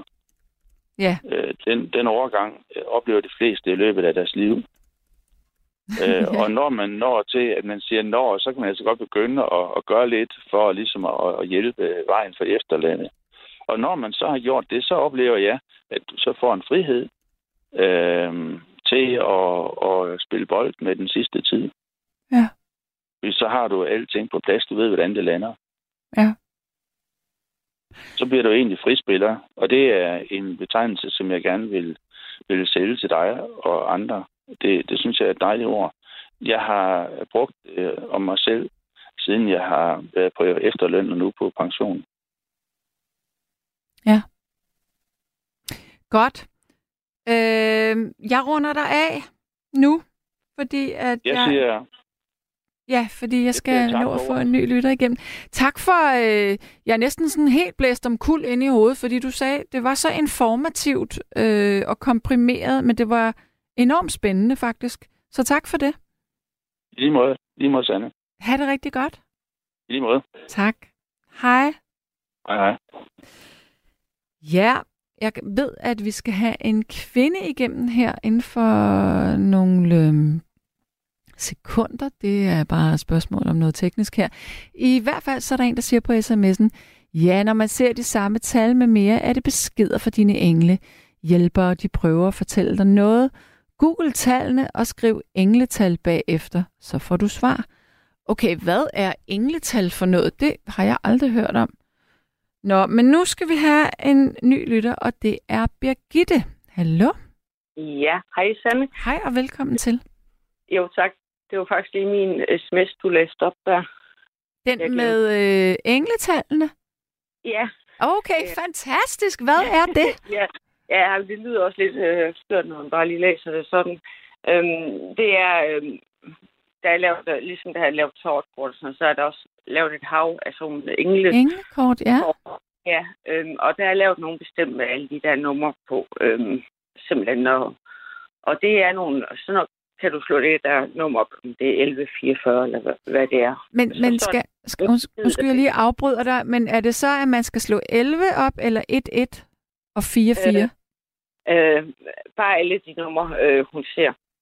Okay, men lad os da Øh. lige for sjov øh, englekort tal. Øhm, Der er et hav af dem. Gud ja, det kan jeg da se. Hold da ferie. Ja. Ja da. Nå. Øhm, men øhm, Det er noget med, når man bliver ved med at se det samme nummer, øh, ja, ja, ja. og indtil man forstår den besked, der ligesom er. Ja. Okay, ja. Ej, det er også for kompliceret for mig at læse op. Men det er da virkelig interessant, synes jeg. Ja, Men, men når nu du skriver det, det til mig på en sms, så tænker jeg, så har du i hvert fald også noget at sige i forhold til det med døden og livet. Øhm, ja det, det har jeg. Øhm, man står selv midt i det. øhm, og ja, jeg er jo også sådan lidt, hvad skal man sige, spirituel og alternativ.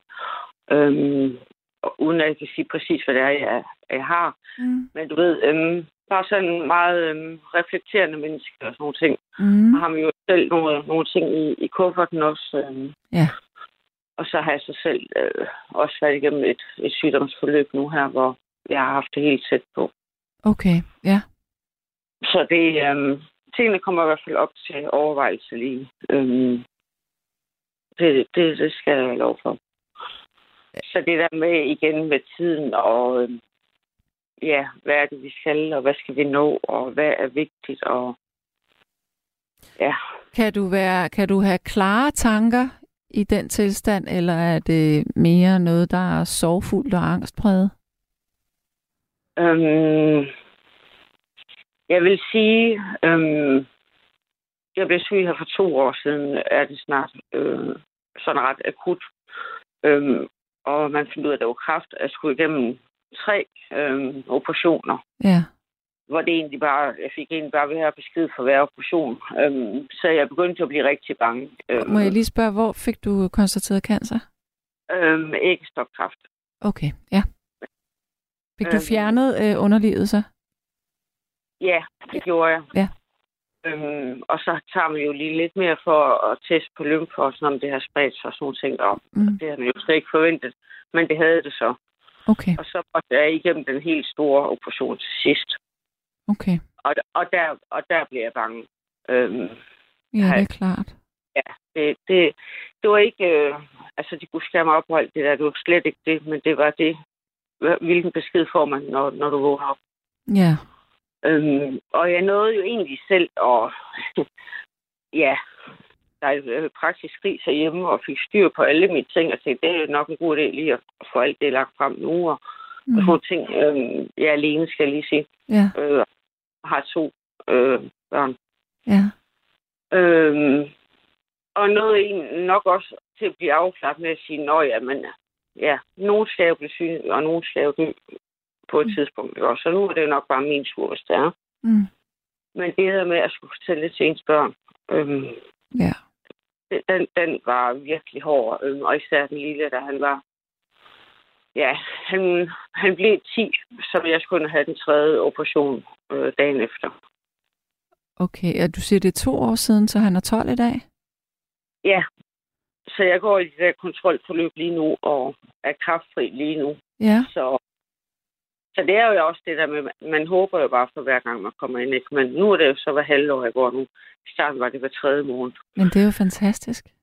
Ja, det, det er jo, men det er, også, det er også mærkeligt fra, at du går, står derfra og har været så alvorligt Mm. syg, og så Mm. får du ved, nu kraftfri. Ja, Så den er lidt svær at tage ind. Øhm, det kan jeg godt forstå.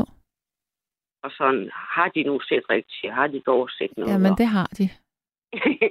ja, det er jo det. Ja. Så, så nej, altså, der, der kommer tingene der for lige sådan meget tæt på, må man sige. Øhm, men nej, jeg er ikke bange for at dø. Øh, det er jeg ikke. Men jeg tror mange... Øhm, nu er jeg vant til at stå på den anden side, skal jeg lige sige først. Okay, Øhm, ja, hvad laver du? jeg har selv været SU-assistent øh, ja. og har siddet ved mange døende, været ved mange døende, og Ja, jeg har altid haft en holdning, der er ikke nogen, skal ligge og dø alene, så jeg har også været meget på de der vågelister og siddet ude ved døende mennesker og sådan noget, og, og det er slet ikke noget, jeg er skræmt af. Nej. Øhm, så ja, men, men jeg tror, tror mange, de har det der med, at det, det er selve ja, forløbet, man skal igennem, er det, er det med smerter, og, og du ser, at familie er bange, og øhm, øh, jeg tror mere, det er alt det der, man er bange for. ja. Det er Så ikke hvad- selve det der. Men hvad har hjulpet dig i den periode, hvor du var allermest bange? Hvad hjalp dig der? Øh, ja, jeg tror egentlig bare, det er det, at, at man har jo vidst, at, øhm, at man har nogen omkring sig. Mm. Øhm, men, men det er også noget underligt noget, fordi altså, jeg, nu er jeg jo alene, ikke også? Så jeg er Ja. jo 24 timer i, i et døgn, ikke? Så det er jo sådan, at man ligesom, når du er i sorg og krise, det kan, du kan være glad, og så kan du være ked Ja. af det, ikke også? Men Ja. jeg prøver på ligesom at holde fast i mig selv, også ikke at se neg- negativt på det, og Mm. Man er jo bare taknemmelig, altså. Øhm, og, og jeg kan godt sidde og kommentere, som jeg synes, tingene er skøre lige nu i verden. Altså med alt det her chikane af folk på nettet, og Ja. folk, der blander sig i det ene og det andet. Det kan også være bare tænke, at holde nu op med at bruge tiden på det der. Altså, det er bare ikke... Øh, det er ikke det, vi skal bruge tiden på. Mm. Altså, Men må jeg spørge dig, øh, det, er jo, altså, det er jo virkelig, virkelig rart at høre, at du er erklæret kræftfri nu, og, og, og det skal du stole på. Altså, det, det, ja. øh, men har du fået, har du hørt om noget, der hedder Senfølgerforeningen? Ja, det har jeg. du. Okay. Ja. Har du været inde og kigge på deres videoer? Øhm, ja, øhm, og jeg synes ikke, jeg tror ikke, altså fysisk øhm, er jeg jo stadigvæk meget svækket, Mm. og øh, det kræver virkelig tålmodighed, for det er ligesom at, at skal lære at kravle igen. Ja. Øhm, og det er virkelig det små skridt, man bare skal være glad for. Ja. Øh, og så bare, ja, keep swimming, som jeg siger, ikke? Altså, du bliver bare nødt til bare at prøve at blive ved. Øhm, men nu er jeg også altid været sent at rejse mig op igen, altså, når jeg bliver skruet ned. Så det Øhm, gør du også nu. Det er jo det, du Ja. gør. Men den her, det har, det har godt nok været uh, sejt. Især øh, jeg fik på kemo efterfølgende, ikke? Ja. Øhm, og så også det der, altså tre operationer, og så lige det der, øh, hvor du bare bliver slået helt tilbage, altså. Ja. Hvad, den tredje operation, var det også lymfe? Øh, nej, der blev åbent helt, altså fra, fra skambenet op til brystbenet. Okay, Helt åben, åben som han kaldte det. hold da op. Så ja. Inde og kigge på det hele. ja, Øh, på puhulen og tarmen, og så fjernede de jo lidt mere der, for at, at, at teste, om der var noget der. mm, Så, Ja. så det, det er ikke selve det der med at men man føler sig lille og ydmyg over for det der, ja. og jeg husker den der vej ned til, til der med den tredje, og bare tænker, hold da kæft. Jeg ved, hvad de siger, når jeg vågner, ikke? ja. Og så Uha. sagde de, at du var kræftfri. Ja, Det er jo Så det var- fantastisk. Ja, men, og, og jeg må jo bare sige, altså, ja, nu har jeg selv været, jeg har selv været på syv, så hjemmeplejen, øh, ja, kørt rundt og, i over 20 år, ikke? Men øhm, Mm. jeg må virkelig, altså tage hatten af, nu har det været Odense, jeg blev behandlet over på her til sidste kemo, var så Vejle, ikke? Mm. Men, men hold, hold op, man bliver bare holdt i hånden Ja. hele tiden. Altså, øh, læger ringer, sygeplejersker ringer, sådan, øh, skal hele tiden være sikker på, um, hvordan har du lige forstået det, vi ringede og fortalte dig her Ja. for en halv dag siden, eller sådan noget. Ja. Altså, det, det har virkelig været fantastisk. Ja. Øhm, Så du har ikke følt dig helt alene i det på den måde? overhovedet ikke. Overhovedet ikke. Men Mhm. mm-hmm. selvfølgelig kommer de der sorte dage, ikke? Altså, Ja, selvfølgelig gør de det. hvor bare sidder og tænker, ikke? Altså, Ja. nu har det, jeg har lige haft nogle hårde år i forvejen, så man tænker bare, ah, hvor meget skal man da lige gå igennem, ikke også? Men det kan jo være, som nogle af de andre lytter, de har sagt det der med, det kan være, det er min mission hernede på jorden, at jeg skal igennem nogle ting. Vi skal jo alle sammen igennem nogle ting, ikke? Og der er Ja, jo vi ikke skal. nogen, der igennem livet uden. Ej, det er der ikke. Det er i hvert fald de færreste. Øh, hvad det tror jeg, hvad det Pete Hein, der siger, det er, ikke, det er ikke noget om, hvordan man har det, det er, hvordan man tager det. Ja. Øhm, Ej, det er jo også, hvordan man har det. ja. Men, men jeg tænker, øh, det er jo virkelig at blive konfronteret med sin egen dødelighed, at få Ja. sådan en alvorlig sygdom ind på livet. Fordi jeg vil også sige, at nu har jeg siddet selv ved mange døgn, og selv mistet begge mine forældre og sådan noget. Altså, øh, det kan jeg i hvert fald kun berolige folk med. Det er, når man ser på film og sådan noget, hvordan folk de ligger og, og ser helt mærkt ud, de dør. Sådan er det slet ikke. Det er noget af det mest fredfulde at se. Og især hvis det har været nogen, der har været igennem langt sygdomsforløb. Altså det der, de giver slip, mand. Altså det er så fredfuldt, så Mm. det er i hvert fald ikke noget, man skal frygte. Nej. Men jeg, tror- jeg tror, det er smerterne op til og sådan noget, fordi det har jeg jo også tænkt, hvis det rammer igen, skal man have mere kemo og sådan noget, fordi Mm. hold da kæft. Altså hvis det, jeg kan godt forstå dem, der siger, hvis det kun er for, at man lever to måneder mere, så vil de hellere sige nej tak. Så er det ikke det værd på grund af bivirkninger måske. Nej, altså at ligge to måneder og have det så dårligt. Nej, Ja, det, ja. det er ikke. Fik du så øh, i den periode et mere praktisk forhold til døden? Altså har du sådan tænkt, okay, hvis det så skulle være, nu skal det så heldigvis ikke være lige nu, men Ja. da du stod midt i det og var allermest bange, tænkte du så, okay, hvis det er det her, hvad skal der ske med børnene? Hvad skal der ske med Ja. alle de her, altså du forstår, hvad jeg mener? Jo, jo, altså, og det var også det, jeg nåede egentlig selv at nå hen til det der med, at det, det er måske okay, og ja, og ja, så måske, jeg har da også haft mit og sådan noget, ikke? Men det var det der med, hvordan, fordi med børnene også, jamen, hvordan er den fine, ikke også? Nu var jeg selv 22, da min mor døde, ikke?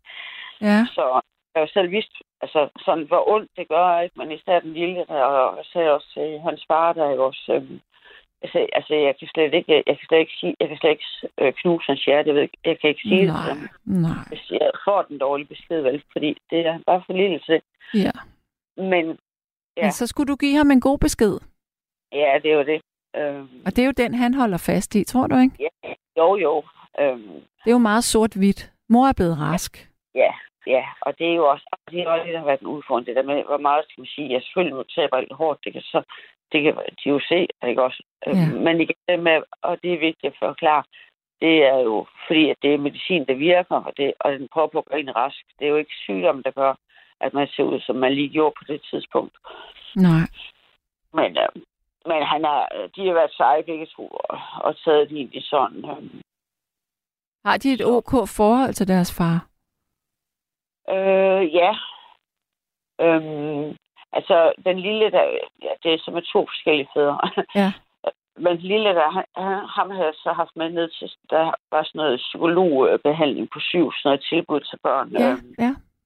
der havde jeg ham med nede, øh, fordi de var også lige flyttet og sådan nogle ting der. Så, Mm. Så der havde vi lige, var vi lige nede og have et møde der, sådan lige for at... Fordi jeg, jeg kunne godt mærke, at han lukkede lidt af, også? Men det, det er jo også forståeligt at gøre det der, og det er jo deres måde at sige fra på, at, at de ikke lige kan rumme mere, ikke også? Og så Ja. må vi jo også bare lige... Det er også mange ting, vi skal forholde sig til. ja, for søren da. Men øh, det, det hjælper også lidt, han kom derned, og, og han var så også velkommen til at komme og få flere samtaler og sådan noget. Men, men det var egentlig nok med den ene gang der. Nå, men Birgitte, det tog jo lige en drejning, øh, den her samtale. Startede ja. med englekort, og så fik jeg den der voldsomme historie, men den er jo endt godt. Ja. Ja, jamen, jeg tror ikke nu, ja, nu tror jeg faktisk ikke, jeg husker, hvad det var, jeg ville sige. Øh, jeg siger jo stadig, jeg har lidt kemohjerne, fordi det ja. her med huske, kan jeg godt have lidt af nu. Ja. Nej, der var en, faktisk en fantastisk sygeplejerske over i Odense, hun sagde til mig, fordi det havde bare været så intenst, det her, øh, med operationer og 20 i kraftpakke og, og, og alt det der. Ja. Ja. Ja. Og hun siger, skriver, om jeg skrev dagbog, så skriver jeg, at jeg prøver på at gøre det, fordi så kan jeg huske, hvem der har været her og alt det der. Og det var jeg simpelthen nødt til. Og, og så skrev jeg, sad jeg også og skrev små notater. Ja. Hallo? Ej, det er simpelthen ikke rigtigt, at vi mistede Birgitte her nu. Okay, det skal vi lige. Vi skal lige have fat i, i det igen. Øjeblik. Nå, så er der en, der siger her, angående kræft, så fik jeg fjernet venstre bryst om formiddagen og kørt hjem igen om aftenen med dræn i armen, og dette dræn skulle tømmes, når armhulen blev tyk af ødem, på grund af lymfer i armhulen var blevet fjernet. Men jeg lever, jubi. Ja. Øhm, så er der en, der siger, godt. Birgitte, er du med igen? Ja, så kommer jeg med igen. Åh, oh, gud altså. Så det, du sagde, det var med den her sygeplejerske, at du, du skrev små øh, noter til dig selv. Var det det, du sagde? Ja, eller en lille form for dagbog. Øhm, fordi hun sagde, at øh, når du kommer ud på den anden side af det her, så, så der- er der mange ting, at jeg ikke vil kunne huske, fordi det har gået så hurtigt. Ja. Også at hjernen selv skal nå at følge med og have alle de der tanker og alt det der. Det er jo en fuldstændig omdrejning, ikke også? Ja. Øhm, og jeg tror på en eller anden måde, så tror jeg også, at det har været godt nok. Fordi at det faktisk var først næsten bagefter, hvor, hvor du bliver erklæret rask, at alt det der psykiske øh, symptomer, de kommer. Hvor man egentlig begynder at forstå, hvor Ja. ja. alvorligt det har været. Og, sådan. Ja. og jeg tror, det har været godt nok, at jeg ikke har været gået ned i de der huller. Ja. Fordi der er det jo bare, øh, du har bare krævet, at du skal, skulle være stærk for at kunne gennemgå det der, ikke også? Mm. Så, så jeg tror, det, det har været godt nok. Ja. Det lyder som en god øh, terapiform i et svært Så man forløb. kommer sådan, øh, efterfølgende, ja, så kommer man i sådan noget, hvor man, ja, meditativ form, øh, hvor man sidder og tænker over alle de der ting, ikke også? Um, Ja, men, Det forstår men jeg. jeg tror, det er helt fint, det, det har været på den måde der. ja. Det lyder sådan. Ja. Birgitte, kan du nu have en, øh, en fortsat god nat? Ja, tak, og i lige måde. Tak skal og du tak have. for et godt program. Og hold fast i, at du er erklæret rask. Ja, Det er et mirakel. ja, det er det. Ja. Har vi Pas En på dag. dig. og det er ikke Ja, ja. godt. Fint, du. Ha' det godt. Ja, i lige måde. Tak. Hej. Hej. Ja, og så er der en, der siger, jeg går ikke til begravelser mere, for de kommer jo ikke til min. Hø, hø. Jeg er bange for at blive gammel. Ikke for døden, men for måske at blive afhængig af andre eller komme på plejehjem og diverse. Jeg ville ønske, at jeg var gammel for 30 år siden. Der var vi på plejehjem, øh, øh, t- øh, og de serverede god mad og så videre, og som hjemmehjælper havde vi overskud, og jeg havde tid hos fru Jensen en gang om ugen i to timer. Ja.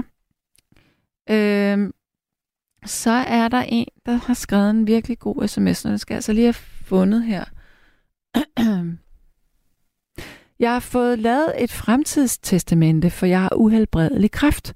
Og jeg har også skrevet min sidste vilje, hvor jeg har skrevet alt, hvad der skal synges, hvor der har været mindesammenkomst. Vi har snakket åbent om det, men jeg har ikke mistet livsmodet. Tak for et godt program. Tak. Øhm. Øhm. Jeg glæder mig til døden. Min krop blev nemlig et helvede, da min sjæl døde.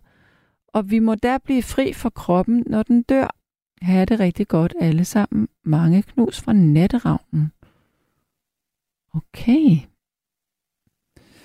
Og så er der lige en, der har en kommentar med, med Jon der. Der siger, Jon er da ikke ansvarlig for, at du vælger at spørge, om du må bringe hans udlægning. Du har valgt at agere talerør, så tage ansvar for det som et voksen menneske. Ja, det gjorde jeg, øh, men jeg skrev også noget kritisk, og det var derfor, at Jon bad mig om at fjerne det. Tag nu og hold op med at misforstå, hvad virkeligheden egentlig er. Gå ind og læs, hvad jeg har skrevet i stedet for. Vi skal have en øh, sidste lytter igennem, og det er Mads. Hallo? Ja, hej Sanne. Halløj, halløj. Nå, Jeg, øh, Ja. ja. du hvad? jeg har øh, skrevet et digt i 2018, øh, som øh, jeg gerne vil læse op. Ja, må jeg lige Omkring, spørge, øh, inden du øh, læser det op, hvorfor lige i 2018? Hvad skete der der?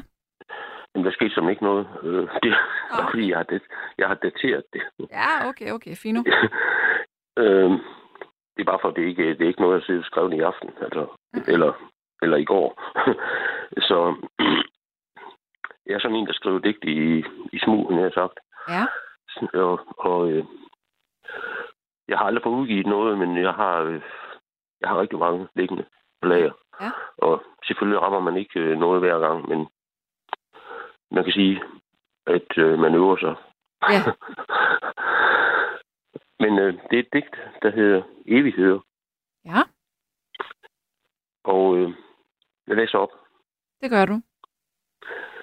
På den kirkegård, jeg bor ved siden af, er der gravstene med både min søns og mine forældres navne.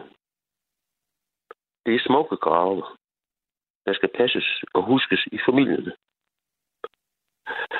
Mit navn skal nok blive husket. Men ikke nogen gravsten.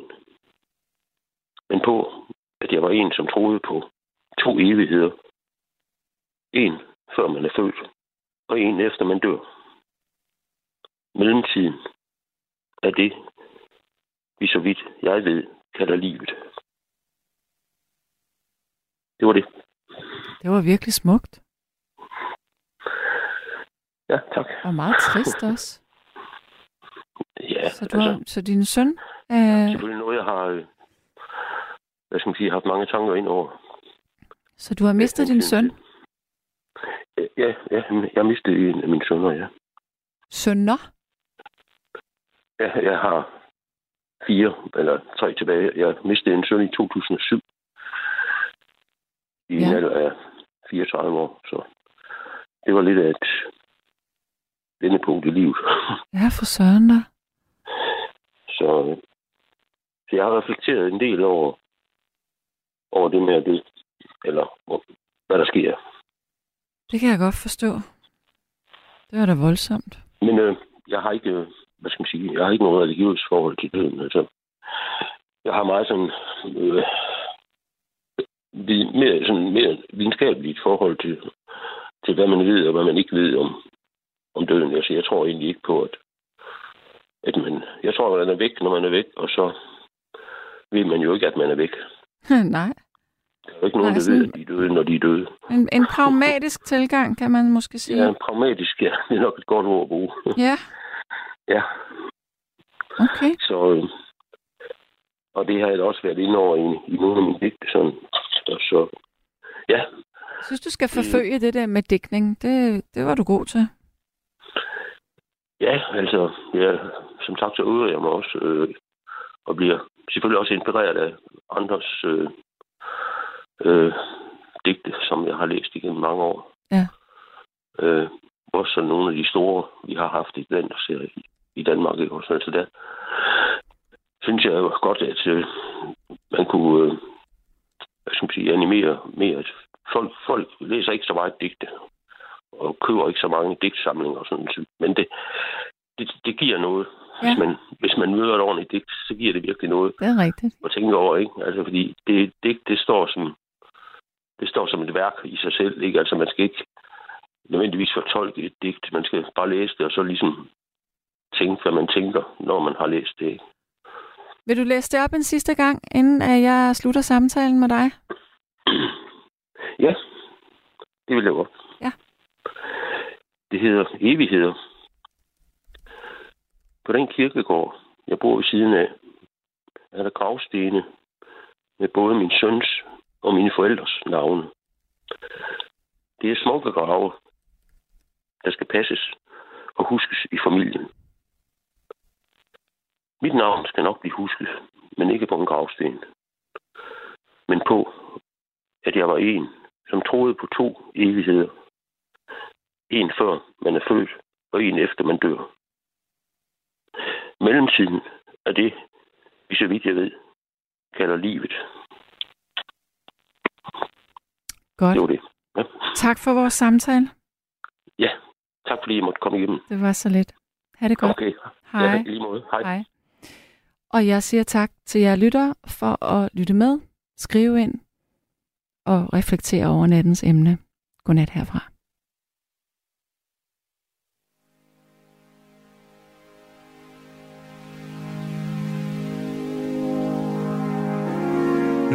Løb stærkt dø, luk skærmene ned.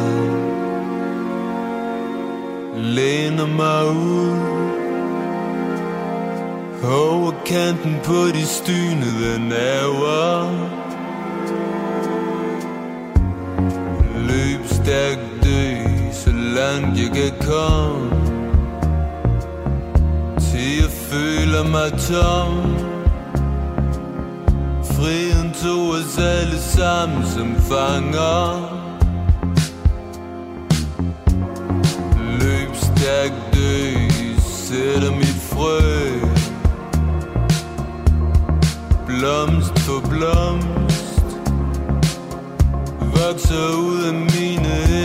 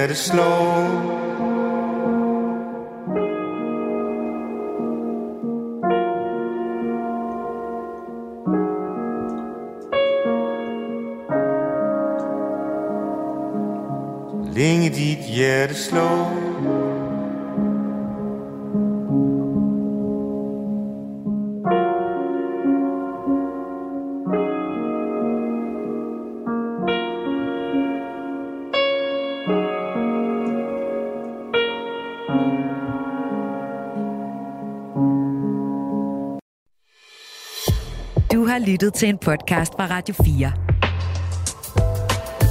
Find flere episoder i vores app, eller der, hvor du lytter til podcast. Radio 4 taler med Danmark.